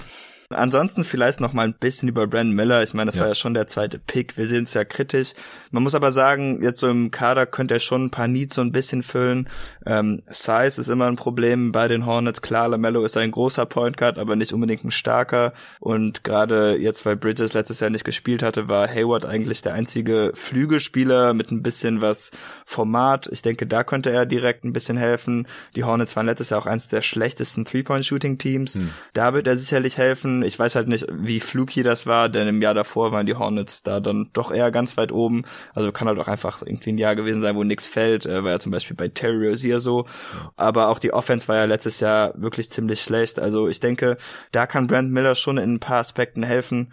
Ja, um es vielleicht mal ein bisschen schön zu reden noch so am Ende. Ja, der, der Fit ist jetzt nicht komplett mies, aber halt auch nicht geil, wie gesagt, weil ich finde Lamella ja. und Miller, die ergänzen sich halt nicht so super. Und die Hornets sind halt, also nochmal, die sind überhaupt nicht in einer Position, wo sie überhaupt überhaupt einen Fick auf den Fit geben sollten. So, die sollten auf den BPA nehmen und das war halt nicht Brandon Miller. Also das, das sehe ich halt überhaupt nicht. Das, das hat ja selbst Cupcheck direkt nach der Lottery gesagt, so ja, wir müssen jetzt hier mal ein bisschen auf den Fit achten. Das heißt ja im Umkehrschluss, dass er das wahrscheinlich selber auch so sehen würde, auch wenn ich, wie gesagt, nicht so ganz schlau werde aus dem, was der Mann so sagt. Ja, ich, ich finde es ein bisschen schwierig, aber klar, also es ist jetzt nicht so, dass sie hier mit Brandon Miller an zwei einen totalen Scrub gezogen haben. Das ist schon nochmal wichtig zu betonen. Es hätte nur wahrscheinlich bessere Alternativen gegeben. Tom, du bist wieder dran. Okay, ich habe jetzt gerade auch schon mal einen Blick auf die undrafted äh, Guys geworfen. Ist ja auch nochmal ganz mm. interessant. Würde ich dann ergänzen. Gab's da schon Meldungen eigentlich? Ja, ich, es gibt eine ganz coole Auflistung von Rookie Scale. Da stehen auch schon alle Pro-Teams und welchen Contract sie bekommen haben. Ähm, würde ich dann immer ergänzen. Was? Wen ich noch schon mal jetzt reinwerfen würde von den Teams, die wir besprochen haben. Ähm, Joey Hauser ist jetzt mit dem Two-Way bei den Utah Jazz gelandet. Ähm, ich finde ihn einen etwas besseren Hauser-Bruder sogar. Ähm, bringt ein ähnliches Skillset aber mit wie, wie Sam, vor allem halt ein großer Shooter mit 6'9. Ähm, auch ganz interessant, dass gerade die Jazz, die ja schon mit Olinik und mit, mit Markanen ähm, so zwei gute Shooter auf den großen Positionen haben, dass sie noch reinholen, würde ich noch mal mit einem Sternchen versehen quasi mit reinbringen hier. Äh, okay, dann schaue ich mir eben, welches Team ich jetzt gerne besprechen würde. Äh, nehmen wir doch mal die Brooklyn Nets, weil die hatten für mich eine mhm. interessante Draft, weil sie eben an 21 und 22 mhm. zwei Picks hatten und das hatten wir gestern ja auch schon im Livestream gesagt. Sie haben das gemacht, was sie machen sollten, nämlich einfach BPA gehen und junge Spieler reinholen mit einer guten Upside. Und das haben sie gemacht an 21 Noah Clowney, der ähm, Vierer, Schrägstrich Fünfer von Alabama Crimson Tide und an 22 dann Derek Whitehead, den ähm, Off-Guard, Schrägstrich Wing von den Duke Blue Devils, beides eben Freshman gewesen. Derek Whitehead sogar einer der absoluten Top-Recruits seines Highschool-Jahrgangs, hat jetzt zweimal Fußverletzungen, beziehungsweise zwei Fuß-OPs, deshalb nicht wirklich, ähm, ja, wortwörtlich in Tritt gekommen während der Saison, wenig von seiner Onboard-Creation, Spritzigkeit und Drive zum Korb gezeigt gezeigt, aber beides echt gute Upside-Swings. Also Noah Clowney muss man mal abwarten, ob er tatsächlich den Dreier, den er bislang angedeutet hat, in einem okayen Volumen mit knapp unter 30 Prozent, ob er ihn wirklich treffen kann und ein effektiver Stretch-Vierer damit wird. Ähm, und bei Derek Whitehead ist halt sehr viel möglich. Also wenn er wirklich fit wird, dann sehe ich hier Parallelen zu dem Karis LeVert-Pick, den man damals getätigt hat, wo man ja auch einen verletzungsgeplagten, sehr guten College-Spieler sich reingeholt hat bei den Nets. Mhm. Und ähm, genau, ich würde es auch nochmal lobend erwähnen, dass sie jetzt eben nicht jetzt versucht haben, irgendwie den aktuellen Roster noch mit irgendwelchen Team Needs und irgendwelchen College Seniors zu ergänzen, sondern dass man jetzt hier zwei Upside Picks Mitte der ersten Runde getätigt hat. Ja, das ist auch einer der, der zugegebenermaßen wenigen Hits, die David und ich mit der Mock Draft geschafft haben, denn wir haben auch Derek Whitehead mit dem zweiten Pick der Nets gedraftet. Ansonsten hatten wir natürlich Wemby korrekt. Das war nicht schwer. Das war geschenkt. Und Amen Thompson an 14 Rockets haben wir auch schon besprochen. Das müssten die einzigen Hits gewesen sein. Aber ja, unser Ziel ist ja auch nie korrekt vorherzusagen. Da müssten wir uns dann wahrscheinlich einfach sehr stark am ESPN Mock Draft orientieren. Sondern wen wir da eben dann auch in der jeweiligen Situation hingedraftet hätten. Und Derek Whitehead war halt relativ offensichtlich. Also wenn du zwei Picks Anfang der 20er hast und da gibt's halt noch Dudes, die vor ihrer Fußverletzung an eins gerankt waren in ihrem Jahrgang, auch wenn man das wie gesagt immer nicht überschätzen sollte, äh, und der sein Dreier getroffen hat, ja, Flügelspieler, dann, dann sollte man das eben machen. Wir hatten äh, mit dem ersten Pick Amari Bailey gedraftet, der ist wie gesagt in die zweite Runde zu den Hornets gefallen. Und sie haben hier Noah Clowney bekommen, der bei uns in der Mockdraft auch dann an 24 wegging. Äh, du findest ihn ja auf jeden Fall auch interessant. Der Dreier muss halt fallen oder er muss echt switchable sein, weil so als echter Big, da ist er einfach zu dünn. Das wird wahrscheinlich auch ein bisschen witzig aussehen neben, neben Claxton dann, mhm. Äh, wenn die beiden nebeneinander spielen. Aber ich finde es auch ähm, ein cooles Upside-Play hier. Also, wie gesagt, wenn der Dreier halt nicht kommt und wenn er nicht switchen kann, dann weiß ich nicht so genau, was Noah Clowney auf dem NBA-Floor Positives machen wird. Aber wenn das halt einigermaßen kommt, dann passt er da sehr gut rein und ist dann da auch ein guter Value-Pick. David, noch Gedanken zu den Nets? Ja, ich muss sagen, von der Philosophie finde ich es interessant. Jetzt von dem Pick selber bin ich halt von beiden Spielern jetzt nicht so der größte Fan. Whitehead kann das natürlich komplett nachvollziehen, da wir das ja auch gemacht hatten. Mhm. Aber Clowney weiß ich halt nicht, ob man den unbedingt in der ersten Runde ziehen muss. Lustig auch, dass du äh, die Parallelen mit Nick Claxton ziehst, denn ist sich wirklich sehr ähnlich, auch weil Claxton ja auch jemand sein sollte, der vielleicht mal ein Shooter werden könnte. Mhm. Davon haben wir in der NBA noch gar nichts gesehen. Also ich hoffe, dass es dahingehend für, Clax, äh, für Clowney besser läuft, denn was reine Athletik und Länge angeht, war Claxton ihm dann, glaube ich, doch schon ein bisschen was voraus. Ja. Von daher ist es bei ihm, denke ich mal, wichtiger, dass der Dreier kommen würde. Ja, aber allgemein einfach junge Spieler picken in der Situation der Netz ist natürlich gut. In der zweiten Runde haben sie auch noch einen Pick gehabt und zwar an 51. Jalen Wilson. Willst du noch zwei Sätze zu dem sagen, Tom? Äh, ja, ähm, von Kansas gewesen, ähm, ist ein ja, Dreier, Schrägstrich Vierer, ähm, Tweener auf den Forward-Positionen, bringt ein relativ breites Skillset mit, aber da fehlt mir tatsächlich auch der eine Skill, der ihn ein bisschen abhebt und ich finde jetzt sein Fehlen nicht ganz so stark wie jetzt von jemandem wie äh, Hami Hakes, den ich ja wesentlich höher habe. Ähm, ist schon okay, aber ich glaube nicht, dass Wilson kleben bleibt. Ich glaube eher, dass das so ein G-League-Spieler ist, der ab und zu mal ein paar Minuten in NBA sieht, aber ich finde einfach sein offensives Skillset nicht gut genug für eine größere On-Ball-Rolle oder generell das Play-Finisher ist auch nicht stark genug. Ist die Frage, ob sein Dreier wirklich fällt. Also ja, ist ein okayer Pick, aber glaub nicht, dass das, dass er zu den Spielern gehört aus der zweiten Runde, die wirklich kleben bleiben in der NBA. Alright, David, du darfst wieder. Oh echt? Ah, da war ich jetzt gar nicht drauf vorbereitet. Ging mir gerade auch schon so. Jungs, äh, schnelles Decision-Making wird hier gefordert. Dazu haben wir wahrscheinlich alle zu wenig geschlafen. aber du, ey, du bist so fit, Torben. Hast du heute schon fünf Tassen Kaffee getrunken? Du hast ja heute Morgen noch mal Omax-Tape reingefahren und was geht bei dir ab? Du bist doch auch bis um 6 Uhr oder so wach gewesen. Ja, ja, leider kreist hier der Helikopter über unseren äh, Damm, der vielleicht zeitnah bricht, deshalb ah, äh, war nicht eh nicht so okay. viel pennen. Das ist wahrscheinlich, ich bin einfach ein bisschen aufgekratzt. Wahrscheinlich falle ich nachher nach der Episode hier einfach einen Tiefschlaf bis morgen Mittag. Okay, ja, alles klar, einfach zu hyped. Hast du jetzt ein, ein Team, David? Ansonsten ja, hätte ich auch eins. Ja. Okay. Äh, ich würde sagen, wir machen vielleicht mit Detroit weiter. Ja, das ist das höchst, ja, höchste Team, was wir noch nicht besprochen haben. Haben natürlich eine interessante Entscheidung getroffen mit Azar Thompson. Passt auch sehr in die Draft-Philosophie der Pistons rein. An Whitmore hatten sie ja offensichtlich kein Interesse. Die Berichterstattung hatte man ja auch schon seit einer guten Woche, dass mhm. das nix äh, wäre. Ich bin auf jeden Fall froh, dass sie sich jetzt für einen Wing und nicht einen Big entschieden haben, wovon ja auch kurz die Rede war, denn davon haben sie wahrlich genug. Ob Thompson jetzt so super passt neben Kate und Ivy, bin ich nicht ganz so überzeugt, aber ich meine, aufgrund seiner Athletik, die ist natürlich nicht ganz die seines Bruders, aber trotzdem beeindruckend, ist da viel Potenzial als schneller Decision Maker, schneller als ich offensichtlich.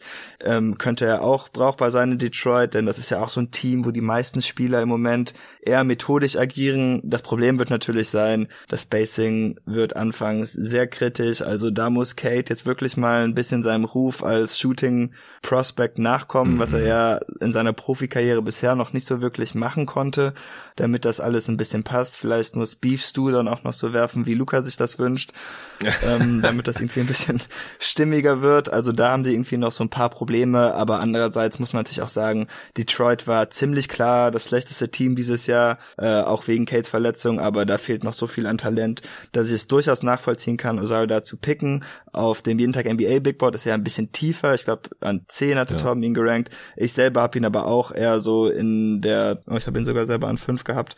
Ähm, ja, von daher finde ich das absolut nachvollziehbar. Ja, perfekt, perfekter Pick, genauso wie Anthony Black. Komischer Fit, aber rein vom Talent her, wenn wir jetzt einfach so nach der Philosophie gehen, man nimmt immer die besten Spieler, finde ich das äh, durchaus vertretbar. Waren die Top 6 dann auch deine Top 6? Ja, von den Spielern her ja, aber äh, man müsste, genau, man müsste Armin Thompson und Ben Miller tauschen, dann hätte man tatsächlich genau die gleiche Reihenfolge. Ja, dann äh, aus deiner Sicht haben die Teams da ja einiges richtig gemacht. Sie haben an 25, das war mal der Celtics-Pick, den sie von den Grizzlies bekommen hatten für Marcus Smart. Da haben sie noch Marcus Sasser, Shooter, gedraftet. Torben, wie gefallen dir die beiden Spieler in Detroit? Genau, also zuerst habe ich ja schon gesagt, dass ich das gut finde, dass man einen explosiven Scoring-Shooting-Guard ähm, noch für den Backcourt reingeholt hat. Also zuerst einer der absoluten High-Volume-Shooter. Ich finde ihn ja auch im Diskurs gestern mit Tobi noch mal erläutert, wesentlich kräftiger und besser in der On-Ball-D, als man glauben meint. Also ich kann den Pick schon nachvollziehen. Und zu Ossar ist ja auch einiges schon gesagt worden. Also ich habe ihn an 10, was aber nicht bedeutet, dass ich, ähm, weil das Tier ja auch bei 5 bei mir angefangen hat, dass ich ihn nicht da jetzt schon in der Range irgendwo gesehen hätte oder das jetzt irgendwie schwierig finde. Ganz im Gegenteil, ich finde, das Potenzial als Two-Way-Wing ist da. Es ist nur schwierig, wenn der Wurf nicht kommt, weil man ja immer sagt, so, ja, er ist der etwas bessere Shooter als sein Bruder. Ja, aber die Baseline ist halt fucking Armin Thompson, der nicht wirft. Also das ist am Ende des Tages immer noch ein sehr wackeliger Jump-Shooter, der eigentlich ja, frei stehen gelassen werden sollte von den, von den Verteidigungen. Und das finde ich jetzt in dem Pistons-Kader nicht unbedingt besonders toll, aber ähm, ja. die Defense, die, die killt auf jeden Fall von, von Ossar relativ schnell, glaube ich, one-on-one. -on -one. Und ähm, da hilft er dem Team, definitiv, das, da bin ich mir sicher. Mhm. Und da muss man schauen, ich finde mit ja, Killian Hayes ist halt die große Frage, wie es eigentlich da jetzt weitergeht, aber man hat grundsätzlich mit Killian Hayes und Kate Cunningham schon echt zwei gute Field Guys im Team, die den Ball gut laufen lassen können, die die Mitspieler gut einbinden können. Kann es ebenfalls, aber irgendjemand muss halt werfen können, irgendjemand muss ein bisschen Scoring Gravity und Shooting Gefahr ausstrahlen und das finde ich jetzt momentan in dem Kader ein bisschen fragwürdig. Also diesen, dieses kleine Fragezeichen hätte ich da jetzt noch bei dem Pick. Ja, also ich kann dem aktuellen Kader da auch nicht allzu viel abgewinnen, zumindest was den Frontcourt angeht. Also der Fit mit Kate und auch Ivy, den finde ich eigentlich ganz geil, solange die letzteren beiden ihre Dreier zumindest solide treffen, was sie bisher in der NBA auch noch nicht so wirklich getan haben, aber da kann man ja noch Hoffnung haben, vor allem bei Kate. Dann finde ich das ganz geil, die drei zusammen. Aber du kannst halt nicht zwei Non-Shooting-Picks daneben stellen. Also das wird offensiv ja eine absolute Katastrophe, wenn du da dann noch irgendwie jeweils zwei aus Durance, Stewart, Bagley und Wiseman irgendwie rumrennen hast. Und die sind halt alle im Kader und wurden mal relativ hoch gepickt oder, oder es wurde erst für die getradet. Im Fall von Wiseman oder Bagley wurde erst relativ teuer bezahlt. So, die wirst du jetzt auch nicht so easy los. Willst vielleicht auch gar nicht loswerden, weil die Front Office, weil das Front Office Fan von denen ist. Ich bin sehr gespannt, was Monty Williams daraus macht. Also wir haben ja durchaus schon gesehen, dass der keine Scheu davor hat, dass auch mal zwei reine Center nebeneinander spielen mit Aaron Baines und die Andre Ayton in, in Phoenix, was auch schreckend gut funktioniert hat. Vielleicht macht das deswegen dann auch wieder. Aber Baines konnte wenigstens einigermaßen werfen. Das müsste dann vielleicht so Stewart machen. I don't know.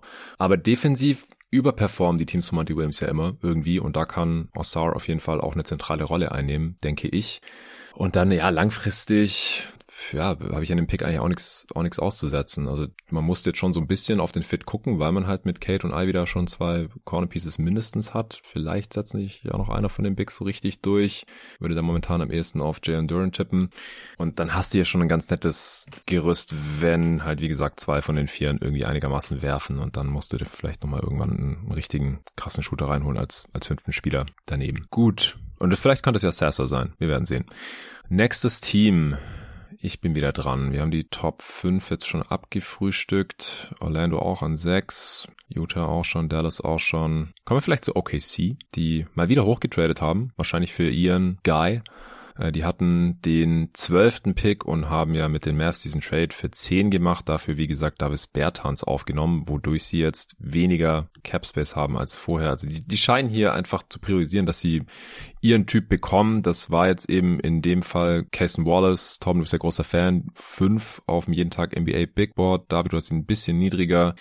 Also was die reine Pick-Position angeht, auf jeden Fall ein Value-Pick. Ich habe aber auch schon in der Live-Übertragung gleich gesagt, dass ich den Fit jetzt nicht so super clean finde, vor allem weil sie halt schon viel Talent auf den Positionen haben und dann ist halt immer so die Frage, wo kommt jetzt eigentlich genau die Spielzeit her? Also wer fällt jetzt von den Spielern, die letztes Jahr in der Thunder-Rotation waren, raus, beziehungsweise verliert 20 Minuten oder so, die man ja so einem Lottery-Pick wahrscheinlich auf jeden Fall geben sollte, vor allem einen, der wahrscheinlich auch direkt helfen kann, aber du wirst keine Minuten von SGA wegnehmen.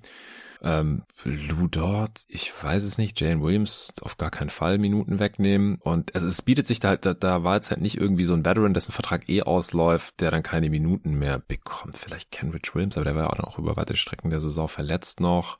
Trey Mann hat eh nicht regelmäßig gespielt. Also ich frage mich so ein bisschen, wo die Minuten da jetzt herkommen oder wo die, was, was die angedachte Rolle ist. Auch so in der Starting Five, wenn Giddy denn starten soll. Holmgren wird ja auf jeden Fall starten, dann halt Williams, wahrscheinlich dort und eben SGA. So also auf der einen Seite irgendwie guter Value-Pick, auf der anderen Seite finde ich den Fit nicht super clean. Tom, wie geht's dir da? Ja, fuck Lou Dort. Also das ist mein Take dazu.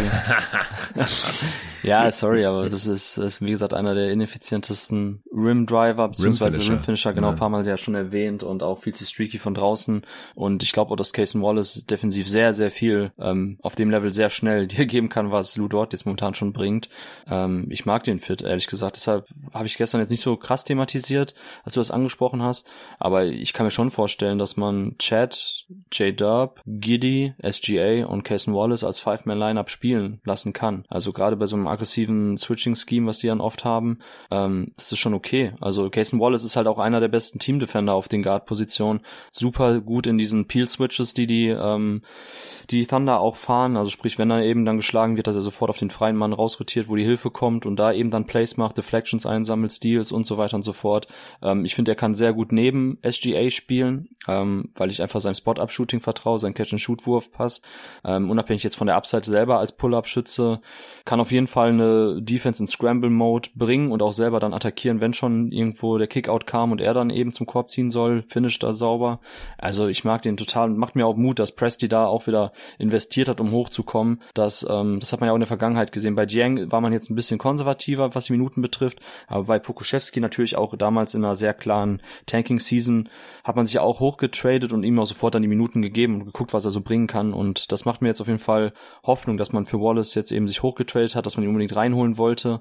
Und da bin ich jetzt wirklich positiv gestimmt, dass das dann auch jetzt hinsichtlich der Exposure, die er bekommt, Playing Time, dass das passt. Ähm, ich glaube, er wird ja auch so ein bisschen die Backup-Minuten dann auf der 1 oder als primärer Ballhändler dann eben geben können. Mhm. Ja, gerade durch sein Shooting. Also was natürlich nicht passieren darf, ist, dass Casey Wallace seinen Dreier, wie gesagt, der war jetzt knapp unter 35 Prozent, dass der irgendwie abstinkt, weil dann wird es natürlich auch neben SGA und neben Giddy schwierig für ihn, aber das glaube ich nicht. Also ich glaube zumindest so als Off-Guard, dass er da seinen Dreier trifft und ist auch ein guter guter Off-Ball-Mover. Das hat man ja auch schon gesehen, weil er ja bei Kentucky dann auch neben anderen ähm, Ballhändlern wie zum Beispiel Xavier Wheeler spielen musste, der den Ball dominiert. Das, das ist schon in Ordnung. Ja, ich finde es halt nur aus Teambuilding in sich dann interessant, wenn du sagst, fuck Lou Dort, müssen sie ihn ja vielleicht traden oder als Sixth Man wäre auch noch okay mit dem Gehalt so. Der verdient so zwischen 15 und 17 Millionen die, die nächsten Jahre mit Team Option 2026, 27 ja, also wahrscheinlich ist es auch nicht ganz so tragisch, wie ich es vorhin erstmal skizziert hatte. David, hast du da noch Kommentare zu? Wenn nicht, können wir zum nächsten Team kommen, dann, dann können wir jetzt langsam äh, Richtung Rapid Fire Round gehen. Ja, dann lass weiter mal. Also ich habe noch ein paar Sachen, aber nichts nichts Wichtiges. Keontae George haben sie noch gedraftet. Hast du da Gedanken zu? Ja, also das ist ja einer meiner Lieblinge auch in der Draft gewesen. Für mich auf jeden Fall ein First-Round-Talent.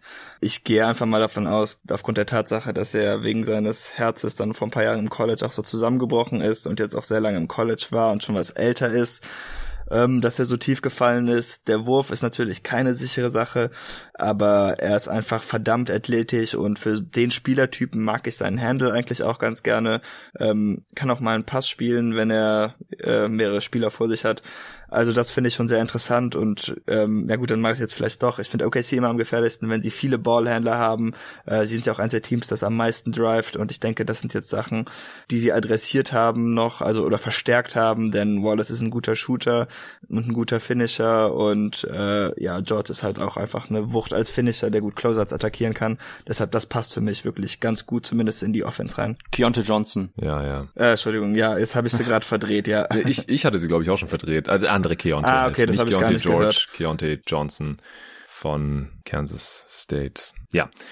Äh, wer ist dran? Ich habe Torben ist dann wieder dran. Ja, also soll, soll ich jetzt schon so Richtung Winner Loser, sollen wir das jetzt eher dann droppen? Ich glaube, die größeren ja, Sachen haben genau. durch. Ich glaube auch. Okay, dann würde ich Rapid Fire jetzt einen meiner ähm, meines meiner Winner Teams nennen. Das sind natürlich die Golden State Warriors, die einerseits an 19 den ähm, den göttlichen Brandon Pochimski gedraftet haben und an und am Ende der zweiten Runde dann auch nochmal einen guten Value Pick mit äh, Tracy Jackson Davis den sie an, ja, 57 war es, ne, genau, ähm, noch gezogen haben. Ich finde jetzt äh, Trace Jackson Davis, der einer der produktivsten ähm, Big Men am College war letztes Jahr in seinem vierten Jahr bei Indiana, finde ich jetzt defensiv nicht ganz so geil. Ich glaube, da er als Fünfer wird er, glaube ich, nicht funktionieren in NBA. Muss man dann gucken, wie er da in den Lineups integriert werden kann, gerade im Frontcourt dann. Aber offensiv ist er jemand, der bei den Warriors auch gut eben so dieses ähm, ja, Passing-Playmaking-Element reinbringen kann, vom Flügel aus in Short-Roll-Situationen und so weiter. Das passt gut in die Motion Sets von Steve Kerr rein. Da glaube ich schon, dass er dann da auch mal von der Bank Minuten kriegen könnte. Ja, und klar, Brandon Pochimski. Ich habe es vorhin noch gelesen, dass ähm, Dunleavy gesagt hat, sie hatten ihn neun Spots oder so höher, also irgendwie auch am Ende der Top Ten, Anfang, Anfang oder Ende der Lottery. Ähm, spricht auf jeden Fall dafür. Ich glaube, dass er auch mit seinen Skills super reinpasst in die Offensive, weil er einfach ein guter Shooter, ein guter Driver, ein sehr, sehr guter Playmaker und Decision Maker ist. Ähm, schnelle Entscheidungen treffen kann, kreative Pässe spielen kann, Passwinkel erkennt. Das, das brauchen die bei den Dubs und ich glaube auch, dass er schon Plus-Minus Typ werden kann, der halt ein bisschen, ein bisschen anders gesagt, die, die Warriors hatten immer das Problem, dass wenn jemand saß von den äh, Top-Jungs, dass es sofort gecrashed ist, das ähm, Spiel. Und ich glaube, dass Poschimski da auch so in der Second Unit den Laden ein bisschen besser am Laufen halten kann, dass eben da die Plus-Minus-Werte nicht mehr so dermaßen brachial aussehen bei den Warriors. Mhm. Sehr, sehr gute Draft. Ähm, ja, Chris Paul ist den ganzen Trade mal außen vor gelassen, finde ich zumindest jetzt die beiden Picks, die sie getätigt haben gestern, sehr, sehr sinnvoll und ähm, ja, stark. Ja, kann ich nur zustimmen. Also wenn sie ihn wirklich neun Spots höher hatten, dann hätten sie ihn an zehn gehabt und damit noch ein bisschen höher als sogar du auf dem jeden Tag NBA Big Board. Du hattest ihn an 13, aber ganz oben in Tier 4 bei den Rotation Guys. Und ja, also Trace Jackson Davis, Sohn von Dale Davis, by the way, finde ich auch einen ganz geilen Fit in Golden State, weil der kann auch die Shooter und Cutter bedienen. Das hat er gezeigt. Vielleicht kann er auch switchen. Und ansonsten halt einfach guter Athlet, bisschen undersized big, der, der dann vielleicht auch besser finishen kann als Draymond äh, oder Looney das halt können. So, so aus dem Short Roll kann er, glaube ich, auch ganz geile Sachen machen. Also gefällt mir da auch. Also für den zweitletzten Pick, was ja jetzt gestern der 57. schon war, weil es einfach nur 58 Picks gab, weil die Bulls und Sixers ihren Second ja verloren haben wegen Tampering Violations, was sich da erwischen lassen hatten da kann man das auf jeden Fall machen. Er hat dann auch gleich getweetet, so, ja, ihr werdet das alle bereuen, noch bevor er gepickt wurde, weil er so geslidet ist. Ich meine, du hattest ihn ja auch auf dem Bigpot an 26. Ja, relativ hoch eigentlich, ne? Genau. Ja, ja noch im Rotation Guys, im selben Tier wie Pujimski, nur am anderen Ende des Tiers. Ja, genau, ja, kurzer, kurzer Micro-Skill, beziehungsweise Access and Auswatch. Äh, Tracy Jackson Davis ist halt einer der besten Post-Up-Passer ähm, und die Warriors laufen ja gemäß schon seit einigen Jahren ähm, und naturgemäß ihre Post-Split-Actions. Wenn der Ball halt in den Post geht, werden Off-Ball eben die Cuts und Screens gestellt und gelaufen und da kann Jackson Davis auf jeden Fall die Spieler bedienen. Das passt sehr, sehr gut. Also auch in dieses System eben offensiv rein mit seinen Skills, die du gerade auch nochmal angesprochen hast. Also bin ich jetzt äh, vorsichtig optimistisch, dass er tatsächlich dann auch in der Redraft nicht an 57 weggeht in fünf Jahren, sondern tatsächlich dann eher in der Range, wo ich ihn auch auf meinem Board hatte. Ja, noch ganz kurz zum Chris Paul Trade, weil ich da jetzt noch gar nichts im Pod dazu gesagt habe. Ich glaube, dass es einfach ein finanziell motivierter Move war. Sie sparen damit einfach einen Haufen Geld, vor allem nächste Saison, weil Chris Pauls Vertrag da komplett ungarantiert ist und da würde eine Clay-Extension reinkicken. Und äh, Draymond kann man da vielleicht auch besseren Gewissens jetzt die Extension geben, nachdem er aus seinem Vertrag raus ist. Also das wurde gestern als in der letzten Folge besprochen, aber das ist so, sind so meine zwei Cents dazu. Und Chris Paul hat zumindest die Chance, so ein bisschen eine Verwalter zu geben, wenn Steph Curry natürlich sitzt, weil ja, die Warriors sind einfach komplett eingebrochen. In den Playoffs hatten die ein Offensivrating von unter 90, wenn Chris Paul gesessen ist, habe ich nochmal gelesen jetzt im Zuge dieses Trades und das wird mit Chris Paul halt wahrscheinlich nicht passieren. Und Jordan Poole war einfach so mies in den letzten Playoffs. Sein Vertrag fängt jetzt an. Er ist überbezahlt, stand jetzt. Die Wizards können ihn nochmal ausprobieren. Ist ein guter Tank-Commander. Wenn er da jetzt mal effizienter scored, irgendwie als primäre Scoring-Option, dann können sie ihn vielleicht nochmal gewinnen, bringen, traden oder so. Chris Paul konnten die gar nichts anfangen. Also ich verstehe den Move aus, aus beiden Perspektiven. Wobei ich halt auch so ein bisschen die Fit-Fragezeichen sehe bei Chris Paul bei den Warriors, weil er halt off-Ball einfach nicht so wirklich zu gebrauchen ist. Und äh, normal die Warriors halt nicht diesen balldominanten Pick-and-Roll-Stil fahren, äh, der halt Chris Pauls Game ist. So, das, da bin ich sehr gespannt drauf, aber ich kann mir schon vorstellen, dass es das auch gut funktioniert mit Paul und, also mit Paul, Clay und Steph gleichzeitig auf dem Feld, wenn die dann irgendwie äh, High Pick and Roll laufen mit mit irgendeinem Big, äh, vielleicht mit mit Kuminga auch als Rollman oder mit Draymond dann, der aus dem Short Roll Sachen machen kann, wenn halt Curry und Clay auf Ball sind, dann haben die da ziemlich viel Platz für. Aber ja, so viel dazu. Ähm, ich stimme da auf jeden Fall zu. David, hast du noch irgendwas? Ansonsten gerne deinen nächsten Winner raushauen. Wir können weitermachen. Äh, ja, der nächste Winner bin ich, weil ich schon seit zwei Wochen darauf hoffe, dass Jordan Walsh ein Celtic wird. ähm, hab wie gesagt ein bisschen gezittert, da Brad Stevens die Picks auf und abgetradet hat. Du meintest eben äh, in, am Anfang der zweiten Runde wurde so ziemlich jeder Pick getradet. Äh, die Celtics hatten in den letzten 48 Stunden, wenn man also den 35. Pick mit einberechnet, fünf der ersten zehn Picks der zweiten Runde zumindest kurz in der Hand. Also das war schon ziemlich wild, aber haben dann natürlich mit 38 John Walsh gezogen, den ich auch schon an 25 gerne gesehen hätte und bei der ganzen Prozedur dann halt auch noch vier Draft Picks, Second, Future Second Runner muss man sagen, jetzt nichts Wildes, aber immerhin mhm. noch vier Future Second Runner mitgenommen. Äh, damit kann man ja schon fast einen Jay Crowder kriegen, also ist vielleicht auch oder James Wiseman, ha? Huh? oh, oder James Wiseman. Bleiben wir bei Jake Crowder. Ich glaube, das ist doch ein bisschen, bisschen besser. Zu Jordan Walsh, einfach ein langer Verteidiger, einer der besten Screen Navigator bei der Größe, die ich, glaube ich, je gescoutet habe. Das klingt vielleicht ein bisschen überbullig für einen Second Rounder, ähm, aber er ist natürlich auch so tief gefallen, weil er offensiv noch unfassbar roh ist und seine Skills da noch nicht so zusammenführen konnte. Aber ich finde, dass sein Offensiv-Skillset, also ja, er ist roh, aber er hat auf jeden Fall genug viel und der Wurf sieht nicht kaputt aus, dass man da zumindest zumindest langfristig sich noch so ein paar Sachen einbilden kann, dass das dann noch irgendwie zusammenkommt. Und ich freue mich einfach, dass man jetzt mit dem ehemals Pick aus dem Marcus Smart Trade jetzt immerhin einen guten Verteidiger gedraftet hat, der so spirituell die Linie ein wenig fortführen kann. Ja, das freut mich auf jeden Fall für dich, dass, dass du deinen Wunschspieler immerhin bekommen hast, nachdem dein Lieblingsspieler der Celtics weggetradet worden war. Hast du noch irgendwelche Kommentare zu, Torben? Ansonsten gerne den nächsten. Nee, ich habe David ja auch schon ähm, gratuliert zu dem Pick. Ich bin ja auch großer Jordan Walsh-Believer. Und äh, David, ich muss dir mal die, die Clips schicken von Link Academy aus der Highschool-Zeit von Jordan Walsh, wo er viel mehr On-Ball-Sachen gezeigt hat. Da wirst du ja, dann noch bitte. mehr gehypt. Also ich glaube tatsächlich, dass da ein bisschen Musik drin ist bei ihm. Alright. Ja. Ähm, ja, die nächsten Gewinner sind für mich die Sacramento Kings. Ähm, haben auch paar gute Moves on the margin gemacht quasi. Ähm, wie gesagt, den Rishon Home Dump, weil sie scheinbar jetzt nicht besonders fasziniert waren von den Spielern, die zu dem Zeitpunkt noch on Board waren, als sie dran waren. Vielleicht wollten sie echt unbedingt Chris Murray, haben sich dann gedacht, okay, wenn der jetzt weg ist, dann trainen wir einfach den Pick und gucken, dass wir Holmes wegkriegen. Ähm, ja, was die dann gemacht haben, ist nämlich, dass sie Kobe Jones reingeholt haben mit dem 34. Pick. Ähm, der mhm. kam dann ja über Boston. Kobe Jones hatte ich an 15 auf dem Board, glaube ich. Also bin ich auch ein sehr großer Believer von, weil er einfach ein Connector-Guy ist. Passt sehr, sehr gut in das System von ähm, Coach Brown rein bei den Kings. Das freut mich auch immer, wenn ich da irgendwie so einen Fit erkennen kann, wo ich sage, okay, das, da, da weiß ich, glaube ich, ungefähr, was die Teams sich vorstellen, wenn die die Spieler reinholen, weil das einfach dann auch ins System passt. Das hilft schon eher, als wenn ich sage, glaube, die haben jetzt einfach Best Player Available gepickt, ohne drauf zu achten, wie das eigentlich jetzt ins Scheme reinpasst hilft mir immer ein bisschen, glaube ich, so, wenn ich hoffe, dass die Spieler noch ähm, hochkommen, sprich, wenn sie auf 15 auf meinem Board waren, er ist jetzt an 34 weg, ist es natürlich erstmal noch eine weite Strecke, die er zurücklegen muss in den nächsten Jahren, um dann bei einer Redraft auch ungefähr an den Spot zu kommen. Aber bei Jones habe ich dann die leise Hoffnung, dass er bei den Kings gut funktionieren wird und dann noch einen Sleeper-Pick, den sie getätigt haben, ganz am Ende, und zwar an ähm, 54. Position mit Jalen Slawson.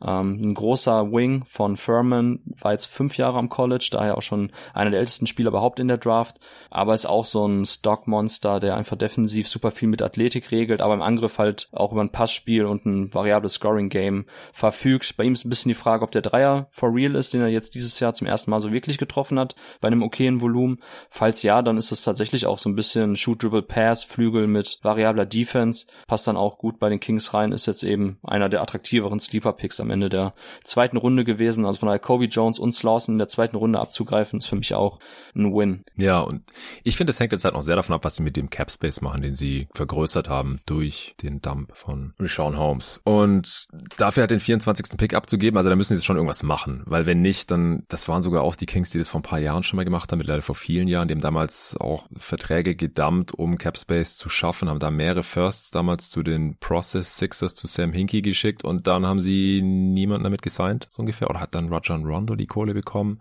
Das war auf jeden Fall insgesamt war es nicht wert gewesen.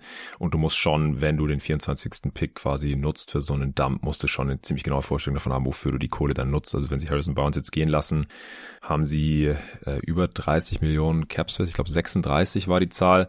Und da müssen sie etwas draus machen.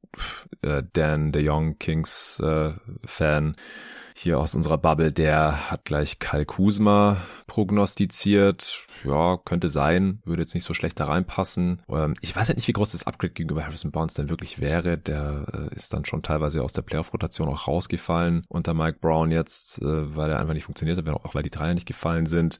Äh, Chris Middleton wäre vielleicht noch eine Option, aber ich könnte mir vorstellen, dass er dann die Kings auch eher als Leverage nutzt gegenüber den Bucks und dann vielleicht lieber da bleibt. Passt ja auch nicht ganz zur Timeline, ist schon auf dem absteigenden Ast und wenn du dem dann nochmal irgendwie 35 Millionen pro Jahr gibst oder so, weiß ich nicht, wie, sehr mir das gefallen würde. Also mir fehlt da gerade so ein bisschen die Fantasie, was sie daraus machen werden, dass es wirklich ein großes Upgrade gegenüber Harrison Barnes ist, dass das dann wert ist, den 24. Pick quasi gedumpt zu haben. Aber ja, wenn sie gesagt haben, ja, nee, also wir kriegen auch noch äh, in den 30ern dann unseren Spieler, hier jetzt mit Kobe Jones, dann könnte es schon ein richtiger Move gewesen sein. Okay, ähm, ich würde jetzt einfach noch ein paar Teams raushauen, da könnt ihr dann noch Kommentare zu abgeben, weil ich glaube, so langsam haben wir die echten Gewinner alle abgegrast. Also offen offensichtlicher ist, was wir jetzt gar nicht mehr erwähnt haben, ist natürlich die Spurs. Die haben Victor Wembanyama gedraftet, übrigens an eins, große Überraschung.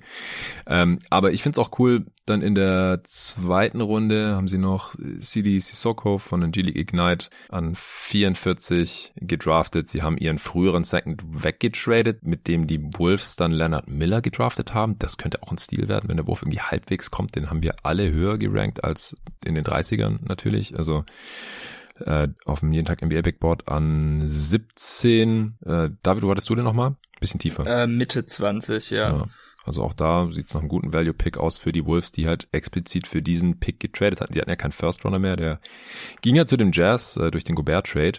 Aber hier, das äh, ist auch noch ein, ein schöner Upside-Swing, könnte da ganz gut reinpassen. Ich ja, finde, dass er vielleicht auch so in Richtung McDaniels geht. Solche Spielertypen kannst du da halt tendenziell gebrauchen. Ähm, vor allem so, sofern der Wurf halt kommt, würde auch guter passen neben, neben Anthony Edwards. Dann wollte ich noch die Indiana Pacers nennen. Die haben ihren siebten Pick gegen den achten der Wizards getradet. Ist jetzt kein riesiger Move innerhalb der Top Ten aber anscheinend hatten die Wizards Angst, dass die Pacers diesen siebten Pick dann zu einem anderen Team traden, die dann ihnen Bilal Koulibaly wegschnappen und wollten dem so vorgreifen, haben dafür noch die zwei Seconds abgegeben und dann an acht haben die Pacers Jarvis Walker gedraftet mit ihrem eigenen Pick. Da hat uns der Fit sehr gut gefallen eigentlich, weil selbst wenn der Dreier nicht kommt, dann passt das ziemlich gut, äh, weil Miles Turner einen Dreier hat und dann den nominellen Fünfer geben kann.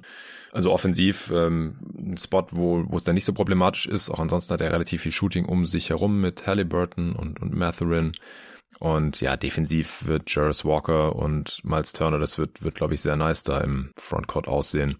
Habt ihr da noch Kommentare zu, zu den Spurs, Wolves, Pacers? Zu den Pacers hätte ich noch, also ich bin ja eigentlich kein so ein großer Fan von Jarvis Walker gewesen, aber ich finde den Fit eigentlich auch ziemlich stark. Äh, wir haben jetzt heute schon sehr oft über Rashawn Holmes gesprochen, deshalb mache ich es nochmal. Äh, der war ja auch mit Halliburton zusammen einfach sehr effektiv im mhm. Pick and Roll, auch weil der so einen guten Floater hatte. Und auch wenn das eigentlich etwas ist, was mich an Jarvis Walker nervt, ähm, das funktioniert mit Halliburton schon ganz gut. Der spielt den Ball halt auch gut in die Shooting Pocket mhm. oder Floating Pocket, muss man dann sagen, weiß ich nicht. Aber ähm, ich denke, offensiv hat er da eine Rolle. Dann hat Indiana natürlich auch noch ein paar Shooter gezogen. Ist für mich irgendwie so vom Gefühl her ein bisschen zu genau. Andererseits hatte ich ja mit Lukas schon besprochen bei den Playoff Learnings, wie wichtig Shooting einfach ist. Und ich denke, man macht immer weniger falsch, wenn man diese Typen halt dann auch schon am Ende der ersten Runde zieht und dann nicht äh, erst in der zweiten, wie man es vielleicht früher getan hätte. Davon habt ihr gestern auch im Stream, äh, Stream gesprochen. Und ja, das passt für mich eigentlich ganz gut und ist irgendwie ein stimmiger Plan für Indiana, die jetzt einfach weiterhin auf viel Spacing setzen und mit Walker jetzt noch einen Spieler mit Potenzial, der aber auch gut verteidigen kann, ins Team geholt haben. Torben, noch irgendwelche Kommentare? Oder habt ihr noch irgendwelche Teams, die ihr als Winner sehen würdet? Raptors vielleicht mit Grady Dick an 13? Ja, also Raptors auf jeden Fall ein Winner. Ähm, guter Value-Pick an 13 mit Dick und ich glaube, dass der auch einen sehr offensichtlichen Team-Need bedient mit dem Shooting und auch ja das variable Shooting, was er mitbringt, Off-Movement, nach Pin-Downs, nach Flare-Screens, aus dem Spot-Up, whatever. Also da bringt er einfach jetzt eben ein gutes Spacing-Element rein zu den Raptors und ich finde auch eben gerade in diesen so sehr ähm, multifunktionalen funktionalen Lineups, die Raptors ja gerne fahren, ist er auch jemand, der verschiedene Rollen ausfüllen kann, der auch mal ein bisschen Second Side Action laufen kann, Pick and Roll, Side Pick and Roll laufen kann, kreieren kann, Catch-and-Drive-Situation gut auslö äh, auflöst. Also da finde ich ja eben das Offensivarsenal von Grady wesentlich spannender als viele andere Leute. Also von daher für mich ein sehr guter Pick von den Raptors. Ähm, wir machen noch die Miami Heat ein bisschen Angst, die jetzt nicht nur äh, Hami Hackes gedraftet haben an 18, der komplett Miami Heat Spieler schon auf der Stirn stehen gehabt hat vorher. Ich glaube, der, das ist ein idealer Pick. Vor allem haben sie Andrew Funk jetzt noch als undrafted Guy reingeholt, habe ich heute gesehen. Das wird auf jeden Fall der nächste Max Struess, also einer der besten Shooter am College gewesen. Äh, auf jeden Fall. Ja, das ist wirklich, also ich glaube, ich habe gerade mal kurz geguckt, also hat auch wieder 13 Dreier auf 100 Possessions und 41,2 Prozent getroffen. Vielleicht haben den paar Leute sogar gesehen bei der March Madness, weil er hat ja mit Penn State zusammen mit Jalen Pickett gespielt, der jetzt von den Nuggets gedraftet wurde und da ist Funk auch völlig ausgerastet und hat in einem Spiel, glaube ich, neun Dreier getroffen oder acht Dreier oder was das war. Ähm, ja, sehr, sehr guter, explosiver Shooter, der zwar jetzt nicht wirklich zum Korb ziehen kann oder eine besondere Athletik sein eigen nennt, aber dass die Heat ihn ausgerechnet jetzt genommen haben, wird mir jetzt ein bisschen Sorgen machen als andere NBA-Teams, dass da halt schon wieder der nächste undrafted Guy à la Max Drews bereitsteht. Ja, genau. Also wie gesagt, die Heat mit Hami Hackes als sehr variablen, großen Flügelspieler, der Passing mitbringt, der ein bisschen Inside Scoring, Outside Playmaking und Scoring liefern kann. Das ist schon auch wieder sehr gut gewesen. Okay. Gibt's noch irgendwelche Gewinner oder David willst du schon Loser raushauen, die wir jetzt hier noch nicht erwähnt haben? Ich habe auf jeden Fall keine klaren Gewinner mehr, nee. Und Verlierer? Ja, also ich finde das, was Washington gemacht hat, ein bisschen fragwürdig. Ich habe Koulibaly natürlich gesehen in Frankreich und es ist ein interessantes Prospect aber ihn irgendwie in der Top 10 schon zu picken, das kann ich nicht verstehen. Dafür hat er mir teils natürlich auch aufgrund seiner Gelegenheit, denn in Europa kriegt man halt als junger Spieler, wenn man in der ersten Mannschaft spielt, einfach nicht so viele Chancen, aber vom Feel her, vom Decision Making, als Ballhändler, habe ich da einfach so viele Fragezeichen, dass ich nicht verstehe, dass man ihn jetzt schon so hoch picken würde. Im Grunde hat er eigentlich nur zeigen können, dass er ganz toolsy ist, spannende Tools hat und gut, das ist das gleiche, egal. Äh, und äh, äh, und ein guter Playfinisher ist, aber das ist halt nicht der Spielertyp, den ich so hoch draften wollen würde. Ja, als Creator habe ich einfach ganz viele Fragen. Es kann natürlich in die richtige Richtung gehen, aber ich hätte jetzt gedacht, mit den Spielern, die dann noch verfügbar waren für Washington, dass man vielleicht besser in eine andere Richtung gegangen wäre und vielleicht auch nicht mal hoch traden hätte müssen. Ja, Torben, du hattest Koulibaly auf 28, also solide 21 Spots niedriger auf dem jeden Tag NBA-Board. Ja, aber sehr smart von den Pacers, ähm, beziehungsweise von den Wizards, dass sie ihn jetzt mit sieben und nicht mit acht genommen haben, weil Frank nicht die China wurde ja mit dem achten genommen, dann haben sie zumindest jetzt das böse oben ausdribbeln können. Ja. Äh, Killian Hayes war der siebte. Oder? Ah, shit. Ja, Killian Hayes, der ist ja, der ist ja ein guter Basketballer und ein NBA-Profi. ja, die, die französischen Talente, die Late Riser, das ist ja das, was wir angesprochen hatten. Ja, Killian war ja kein Late Riser, das, äh, der war ja tatsächlich schon relativ ah, früh ja, auf dem okay. Board. Ja, das ist wirklich ein gefährliche, ähm, ein gefährlicher Indikator, wenn jemand tatsächlich so spät noch so extrem auf dem Board nach oben rast. Ähm, da gab es auf jeden Fall den letzten. Wer war dann der andere Franzose? Gab es nicht noch einen, David, den du da im Kopf hattest? Sekou Dumbuya. Dumbuya ah, Dumbuya. genau. Natürlich. Bei den Pistons. Oh Gott. Ich glaube, der war auch der achte, würde ich jetzt spontan sagen. Das können wir gleich verifizieren. Ja, rede weiter, Tom. Ja, ich, ich habe gar nicht so viele Takes zu äh, Koulibaly. Okay. David hat es ja auch schon gut ausgeführt. Für mich ist das einfach sowohl hinsichtlich Ceiling als auch Floor so extrem weit auseinander. Wahrscheinlich ist der Floor sogar ein bisschen höher noch mit aufgrund seiner ähm, ja, seiner sehr guten athletischen und physischen Attribute. Ähm, ich glaube in der Defense ist das schon in Ordnung und da kann er das alles auch gut einsetzen. Andersrum ist ein bisschen das Problem auch wie bei Prosper, was ich am Anfang angesprochen habe. Ähm, ich mache mir mittlerweile Sorgen. Das hatte ja der Kollege Luca Cella letztens sehr sehr schön einmal gesagt, dass man mittlerweile eher darauf achten sollte, ob Spieler offensiv spielbar sind und nicht mehr, ob die defensiv tragbar sind in der in den Playoffs. Das ist schon ein sehr interessanter Fingerzeig, weil ich da auch eben Befürchtung habe, dass vielleicht Kulibali als reiner Play-Finisher, der bei On-Ball nicht viel machen kann und ähm, ja sehr ineffizient als eigener On-Ball-Creator-Scorer ist, dass er dann tatsächlich deshalb nicht mehr spielbar ist, ähnlich wie Frank China, wenn der Dreier halt nicht fällt. Ähm, die Sorge hätte ich schon. Also ist auf jeden Fall ein gewagter Pick von den Wizards, das muss man sagen. Ja. Äh, Dumbuya war der 15. übrigens, das sogar aus rausgefallen, aber ich ja, glaube, der war auf vielen gesehen. Boards. War Beim David zum Beispiel. ja. Das, das ist gut möglich. Genau, vielleicht war, vielleicht war er auf meinem Board achtet. ja, das kann durchaus sein. Bei mir war er auch höher. Das weiß ich noch. Das äh, war die erste Draft hier bei jeden Tag NBA. Okay, sonstige Verlierer noch oder Reaches Mhm. Ähm, ich finde den Pick an sich an der Stelle nicht schlecht für Atlanta, Kobe Buffkin. Ich verstehe nur nicht so ganz, was da der Plan sein soll, weil ich finde den Fit, gerade defensiv für ein Team, was defensiv halt nicht so viel auf die Kette kriegt, schon ziemlich tough. Nicht, weil Kobe ein schlechter Verteidiger ist, aber einfach, weil die ganzen Guards, die man jetzt hat, die sind halt alle ein bisschen undersized und schmächtig.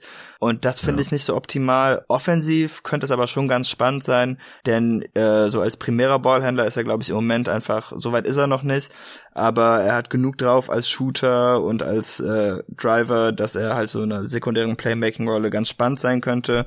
Also von der Bank für Atlanta gefällt mir eigentlich ganz gut, aber so das Gesamtkonzept für dieses Team finde ich halt nach wie vor schwierig, deshalb bin ich mir nicht ganz sicher, wo ich den Pick jetzt, in welche Richtung ich den Pick schieben soll, Gewinner oder Verlierer, aber wahrscheinlich ist er so einfach neutral. Also guter Pick, aber schwieriger Fit. Torben, du bist kein Fan von Jalen Hood Schifino bei den Lakers gewesen, oder? Nee, das finde ich ein bisschen, 17. genau, das finde ich ein bisschen schwierig, weil seine Stärken irgendwie mit dem Ball in der Hand als Pick-and-Roll-Creator, Mid-Range-Scorer, ähm, der wie gesagt auch sein eigenes Tempo mit dem Ball in der Hand hat, äh, viel mit Snake-Dribbles, Hostage-Dribbles arbeitet. Das finde ich jetzt nicht ganz so passend in dem aktuellen Lakers-Kader. Ähm, ja, schon für mich ein Reach. Ich hätte ihn lieber in anderen Teams gesehen, weil ich ihn als Spielertyp, das habe ich auch im Podcast mit David ja nochmal unterstreichen wollen, schon mag. Also es ist schon ein Spieler, Spielertyp eben auch High Feel for the Game Level und das, das schaue ich mir gerne an, aber ich finde den Teamfit irgendwie ein bisschen weird bei den Lakers und Maxwell Lewis an 40 finde ich wiederum ähm, ein guter Upside Swing so als ähm, großer Shooting Wing, das passt, der auch ein bisschen mhm. Onboard Creation Ansätze schon gezeigt hat. Aber Jalen Hoods Gefino für die Lakers fand ich jetzt nicht ganz so geil. Ja, das, da hast du recht. Wenn wir jetzt noch was über die Denver Nuggets sagen, dann haben wir über alle First Round Picks gesprochen. Also wir haben vorhin bei den Pacers gar nicht gesagt, wie die noch gedraftet haben. Ben Shepard an 26, also abgesehen von Jarvis Walker mit dem achten Pick und dann haben die ja noch My Man gedraftet hier, Isaiah Wong von den Miami Hurricanes. Noch was zu Ben Shepard, der hat es ja auch nicht aufs Board geschafft. Nee. Nee, auf dem Board war er nicht. Aber du warst trotzdem nicht so überrascht, dass er da gedraftet Nein, nein, am das, Ende der war ja am Ende auch bei den Mock Drafts schon so Ende der ersten, Anfang zweite Runde. Ist natürlich schwierig, immer wenn man ein Board macht, wo man jetzt den Cut-Off bei 40 macht, weil eigentlich, wenn man ja sehr, sehr streng zu sich selbst ist, kann man ja fast nur Boards machen, die irgendwie so bis 25 gehen, weil mehr Spieler werden halt keine langjährige NBA-Karriere haben im Durchschnitt. Aber dann, man versucht das ja schon noch ein bisschen abzuwägen, dass es ja mehr Spieler gibt, die auch grundsätzlich das Potenzial mitbringen und das dann irgendwo auch kontextabhängig ist, wer sich durchsetzt. Und Ben Shepard wäre halt auch ein Spieler, den ich wahrscheinlich irgendwo jetzt ich habe ihn jetzt nicht bei den Sleepern dabei gehabt, aber wahrscheinlich um 41, 42, 43, 44 herum, also auf dem Top 50 Board wäre er schon gewesen. Jetzt kriegt er wahrscheinlich die ähm, die Spielzeit, dadurch, dass er jetzt eben als First Round Pick auch ein Investment getätigt wurde oder mit ihm ein Investment getätigt wurde. Findet, er passt gut in ein System rein, ist ein sehr klassischer 3D Wing, der im Angriff relativ wenig sonst bringen kann, aber eine ganz gute Athletik hat, dadurch halt noch so eine gewisse Baseline an Off-Ball Moving und Cutting mitbringt, aber eben vor allem guter Shooter ist und gutes Tempo Tempo mitgehen kann, Transition gut aussieht. Ähm, den, den Teamfit mag ich und ich glaube schon, dass Shepard dann auch eine gute NBA-Rolle spielen wird. Ja, ich habe ihn nicht wirklich gescoutet, ja. aber, oh sorry, ähm, aber in den Combine-Spielen auf jeden Fall in Scrimmages äh, war er der beste Scorer, ziemlich hands down. Also ich glaube, dadurch hat er sich auch so ein bisschen noch nach oben gekämpft am Ende, aber da sah er schon wirklich sehr gut aus als Shotmaker. Ja, und Isaiah Wong an 55 finde ich auch nochmal solide. Also ich bin mir ziemlich sicher, dass es ein NBA-Spieler ist. Tom, du hattest ihn ja auch noch an 39 bei den Sleep Sleepern.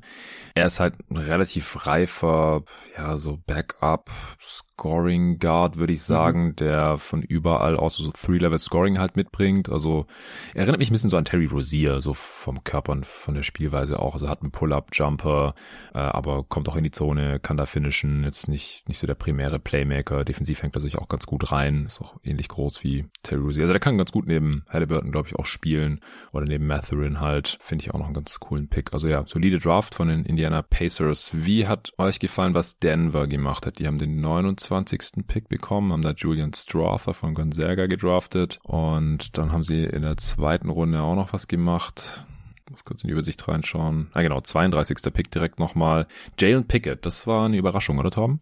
Äh, ja, war eine Überraschung, weil er, glaube ich, auch Fifth Year Senior war, also fünf Jahre am College und halt ein sehr unorthodoxer Spielertyp ist. Also six foot three, six foot four, ungefähr groß, aber agiert vor allem im Post-Up. Also ich hatte ja gestern auch im Livestream gesagt, ähm, er macht halt sehr, sehr viele von diesen Villanova Post-Up Actions oder Barclay Actions, wie die auch genannt werden, als wenn ein Spieler quasi mit dem Ball in der Hand vom Flügel aus zum Korb zieht und dann eben den Drive mhm. abbricht und direkt ins Post-Up übergeht. Ähm, davon macht er halt sehr, sehr viele Dinge und ist da vielleicht tatsächlich auch mit Tracy Jackson Davis, den ich vorhin schon angesprochen habe, einer der besten Post-Up-Passer gewesen. Generell einer der besten Playmaker und Passer am College letztes Jahr. Ähm, hat ein sehr, sehr gutes Penn State-Team angeleitet, die auch eine sehr moderne NBA-Offense ähm, gespielt haben. Unabhängig jetzt davon, dass sie halt einen Six-Foot vor großen Post-Up-Playmaker hatten. Ähm, Denver ist ein sehr interessanter Pick irgendwie deshalb, weil man mit Jokic ja schon einen sehr unorthodoxen Playmaker selber im Halfcourt hat. Muss man mal schauen, wie Pickett da reinpasst. Selber nicht der allerbeste Dreierschütze, ähm, aber sehr interessant. Und Strother ist ein guter 3D-Spieler, also das glaube ich auch, dass da Ceiling nicht besonders hoch ist, aber Floor dafür schon ein gutes Level mitbringt und ja, wie gesagt, Basis oder sag ich mal die Basis-Skills an Off-Movement-Shooting sind da, was man in dem Nugget-System braucht. Gute Bewegung, gute Cuts, ähm, kann, ist jetzt kein Advanced Playmaker, der jetzt irgendwie besonders tolle Reads macht mit dem Ball in der Hand aus Catch-and-Drive-Situationen, aber kann schon noch da und den Kickout spielen. Ähm, ja, ist ein guter Rotationsspieler, der zumindest auch so diese Wing-Rotation der, der Nuggets, die damit ja sehr große Erfolge jetzt hatten, dadurch, dass sie halt vor allem eben um Jokic herum viele Cutter und Shooter gepackt haben, dass das jetzt weiterhin gut funktioniert und da man, da hat man sich halt jetzt nochmal verstärkt mit Strother. Macht Sinn. Ja, man hat ja noch so einen ähnlichen Spieler gezogen, das ist natürlich was größer in Hunter Tyson, der auch ein guter Shooter und Off-Ball-Mover ja. ist. Also das Konzept sieht man da eigentlich schon bei Denver und das macht ja auch Sinn, um Jokic herum diese Spielertypen irgendwie ein bisschen zu ziehen. Ja, ich finde es auch interessant, dass sie halt hier drei Picks äh, zwischen 29 und 37 hatten, um halt das Roster noch so ein bisschen aufzufüllen, halt auch relativ günstig. Denver ist ein teures Team, aber kein großer Markt, auch wenn sie jetzt gerade am der Champ sind, finde ich das einen ganz äh, interessanten Ansatz und ein ganz anderer als der meiner Phoenix Suns, die den letzten Pick getätigt haben, den sie noch hatten. Alles andere haben sie mittlerweile weggetradet an Firsts, an Swaps und auch an Seconds. Jetzt im Bradley Beal Trade am 52 noch Tumani Kamara gedraftet. Der ist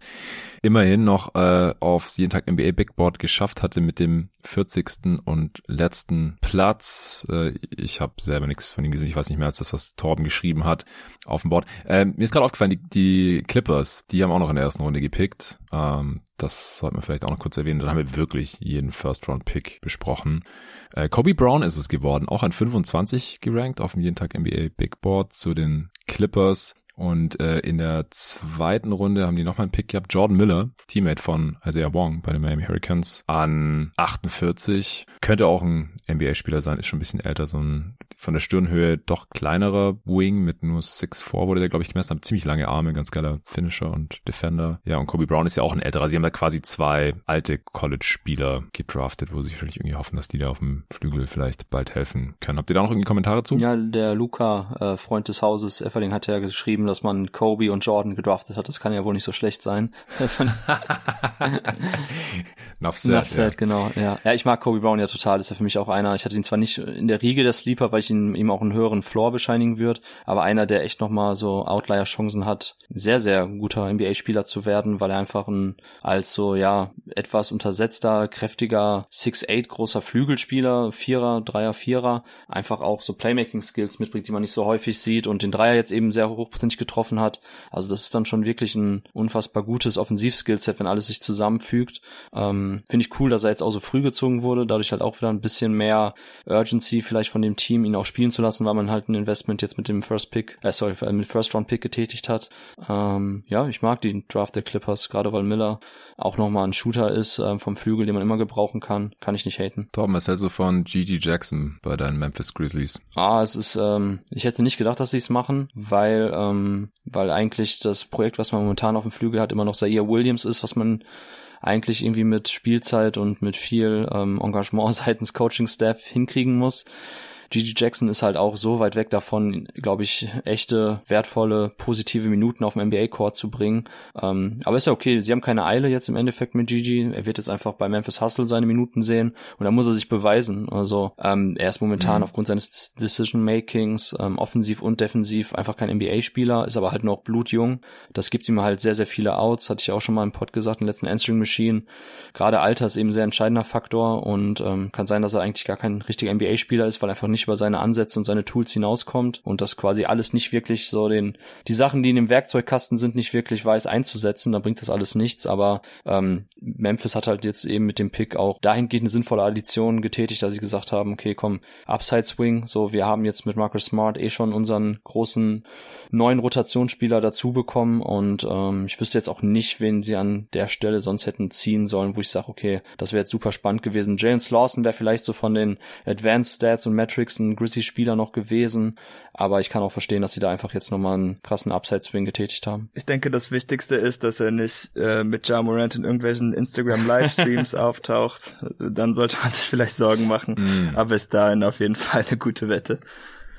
Ja. Was haltet ihr von Imoni Bates zu den Cavs, David? Hast du dir Bates angeschaut? Äh, ja, letztes Jahr, dieses Jahr eigentlich gar nicht mehr so sehr, weil ich halt nicht wirklich beeindruckt war. Äh, er hatte mal halt einen sehr guten Ruf als Scorer und aus dem Wurf kann vielleicht mal was werden. Ähm, aber ich wage jetzt zu bezweifeln, dass er der fünfte Mann wird, den die Cavs jetzt schon so lange suchen. Aber klar, so spät in der Draft kann man das durchaus mal machen. Äh, sie haben ja auch viele, sag ich mal, erwachsene Profis in Cleveland, von daher mache ich mir da jetzt auch keine Sorgen, dass das ja da irgendwie Probleme macht, was man ja schon so ein bisschen um Bates herum gehört hat. Ja, war mal äh, an eins seines Highschool-Jahrgangs gerankt, oder Torben? Hm, genau, ganz, ganz früher, ein, als äh, einen der ersten RCI-Rankings rauskam und Boards. Ähm, ist schon ein paar Tage her, meine ich. ja. Okay, ähm, wollt ihr jetzt noch irgendwas raushauen, was ihr noch auf dem Herzen habt? Euer Number One Steel Guy vielleicht, falls das jetzt noch nicht rausgekommen sein sollte. Über Reaches haben wir jetzt ja auch schon genug gesprochen eigentlich. Habt ihr noch irgendwas? Mm, ja, keine Ahnung, wenn wir sagen, fünf, sechs Zweitrunden-Picks bleiben eigentlich immer in der NBA kleben, finde ich schon, dass es dieses Jahr vielleicht sogar ein paar mehr werden können, weil ich einerseits die Jungs sehe, die ein bisschen gerutscht sind und halt eine hohe Upside haben, wie Phillips und Walsh, Ähm, dazu aber auch echt super solide Spieler. Also auch ein Andre Jackson Jr., über den wir jetzt nur kurz gesprochen hatten oder ihn einmal angerissen haben. Der ja, wurde ja Bucks. genau an 36 von Orlando für die Bucks dann quasi gepickt. Ähm, funky, funky Wing Playmaker, der einfach selber gar nicht scoren kann und will. Außer hier ein paar, paar Cuts und paar Slams aus dem Dunker-Spot. Ansonsten ist er aber eher jemand, der selber einfach den Ball verteilt. Ähm, Finde ich cool. Weiß nur nicht genau, wie geil das dann nachher mit, mit Janis im Halfcourt aussehen wird, aber interessanter Pick auf jeden Fall. Und genau, ansonsten, ich finde, Amari Bailey könnte ein Stil werden an 41, wenn er sich entwickelt. Ist Charlotte natürlich jetzt eben schwieriger Entwicklungskontext. Ja. Ähm, Seth Lundy von Penn State auch ein guter Shooter, den Atlanta noch reingeholt hat. Könnte auch passen. Ansonsten, ähm, ja, ich drücke dir die Daumen bei den Suns mit äh, Tumani Kamara, dass das tatsächlich auch ein athletischer, interessanter Foreman wird, den man gebrauchen kann. Ähm, da ist, glaube ich, die Frage, ob der Dreier tatsächlich einigermaßen akzeptabel fällt. Ansonsten hat man wieder das ähnliche Problem, dass man einen guten athletischen Wing Defender hat, der aber offensiv abseits von Cuts und hier und da mal vielleicht einen Pass aus dem Short Roll heraus wenig beibringen oder beitragen kann zum System. Ähm, ja, ansonsten passt das, glaube ich, so von den Zweitrunden-Picks. Ein größerer Josh Okogi. Clay Okogi, genau. Ja. Alright, dann sind wir durch. Wir haben auch nur leicht überzogen, aber es hat jetzt auch niemand wirklich einen harten Out gehabt. Und ja, Torben, Torben war heiß. David hat sich auch ein bisschen erholt vom Schock des Trades äh, oder habe ich das hier schon überinterpretiert, David? Nee, also davon werde ich mich vorläufig nicht erholen. Äh, ich kann auch noch immer nicht Christophs dummes Gesicht sehen. Ich weiß immer nicht, was das soll. Ja. Aber wie gesagt, der, der Pick war schon mal ganz gut. Das ist der, der erste Schritt zur Besserung. Vielleicht äh, können Brad Stevens und ich doch nochmal Freunde werden. Aber das, das wird noch was dauern. Also wenn's dich irgendwie tröstet, gestern war Sebi hier, ich habe mit dem 2K gezockt, äh, du kennst ihn auch, David, du hast auch schon gegen ihn gespielt. Ja. Und er hat die neuen Celtics genommen und ich die neuen Suns und er hat mir so auf die Fresse gegeben. Ich habe mit 30 Punkten oder so verloren und Christophs hat echt gut gespielt. Aber ja, NBA 2K, es ist relativ realistisch, aber wie es in der Realität dann tatsächlich aussieht, das, das werden wir sehen. Und ich hatte gestern ähm, aus Mitgefühl hatte ich mein Celtics Jersey an, auch während diesem Spiel. Ich habe es dann zur Halbzeit ausgezogen und ich habe gesagt, das kann nicht sein, ich spiele gegen die Celtics, ich auf den Sack und sitze hier im Celtics grün, das, das geht nicht, aber hat dann auch nichts gebracht. Ähm, aber hey, sie haben immerhin Walsh gedraftet. Das ist das Trostpflaster. Ja, ich danke euch Jungs. Ähm, natürlich Torben, auch dass du letzte Nacht mit mir live kommentiert hast, zusammen auch mit dem Tobi, war nice. Ich, ich habe das ja aufgenommen, die Tonspuren. Es gab die Frage, ob man sich das im Nachhinein noch anhören kann. Ich hatte jetzt noch nicht die Gelegenheit, ähm, mir das irgendwie anzuhören. Ich müsste das mal grob zusammenschneiden, gucken, wie lang das dann auch ist. Weil die Aufnahme an sich war, glaube ich, dreieinhalb Stunden oder sowas oder vier sogar, ähm, wenn man den Teil, nachdem Tobi dann ins Bett gegangen ist, Anfang der zweiten Runde noch, äh, also wenn man nur den Teil nimmt, ist es auch noch lang genug. Also ich gucke mir das mal, ob das irgendwie Sinn macht, vielleicht für die Supporter in Supporter-Feed noch, noch hochzuladen. Wenn, wenn nicht, dann wisst ihr, ja, dass es irgendwie nicht so hörbar war. Äh, und ja, danke dir, David, dass du hier heute auch schon wieder am Start warst. Äh, zweiter Pod bei jeden Tag NBA innerhalb von 24 Stunden. Wir erholen uns jetzt alle erstmal von diesen intensiven Tagen. Äh, aller spätestens, wenn es wieder irgendeinen kranken Trade gibt, von dem, also mit dem keine gerechnet hätte, gibt's hier die nächste Folge, aber planmäßig erst Anfang nächster Woche und das wird dann höchstwahrscheinlich nochmal Richtung Offseason, Richtung Free Agency gehen. Vielleicht gibt's mal wieder eine Answering Machine.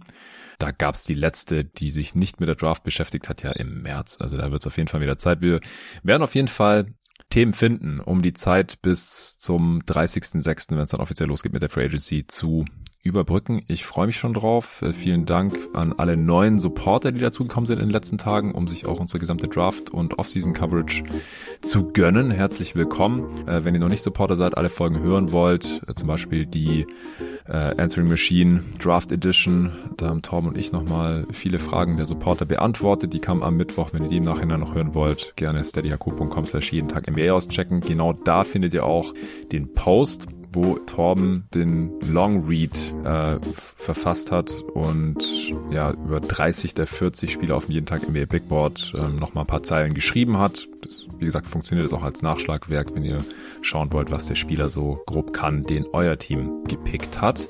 Und bei den Top 10, wie gesagt, gibt's die kurzen Snippets, die sind so 30 bis 60 Sekunden lang. Da erklärt Torben kurz und knackig, was die Spieler können. Ihr seht noch ein paar Videoclips dazu. Zieht euch das gerne rein, eben auch da auf cdaq.com slash jeden Tag MB. Ansonsten danke an AG1 fürs Sponsern dieser Folge und bis zum nächsten Mal. Haut rein. Bis dann.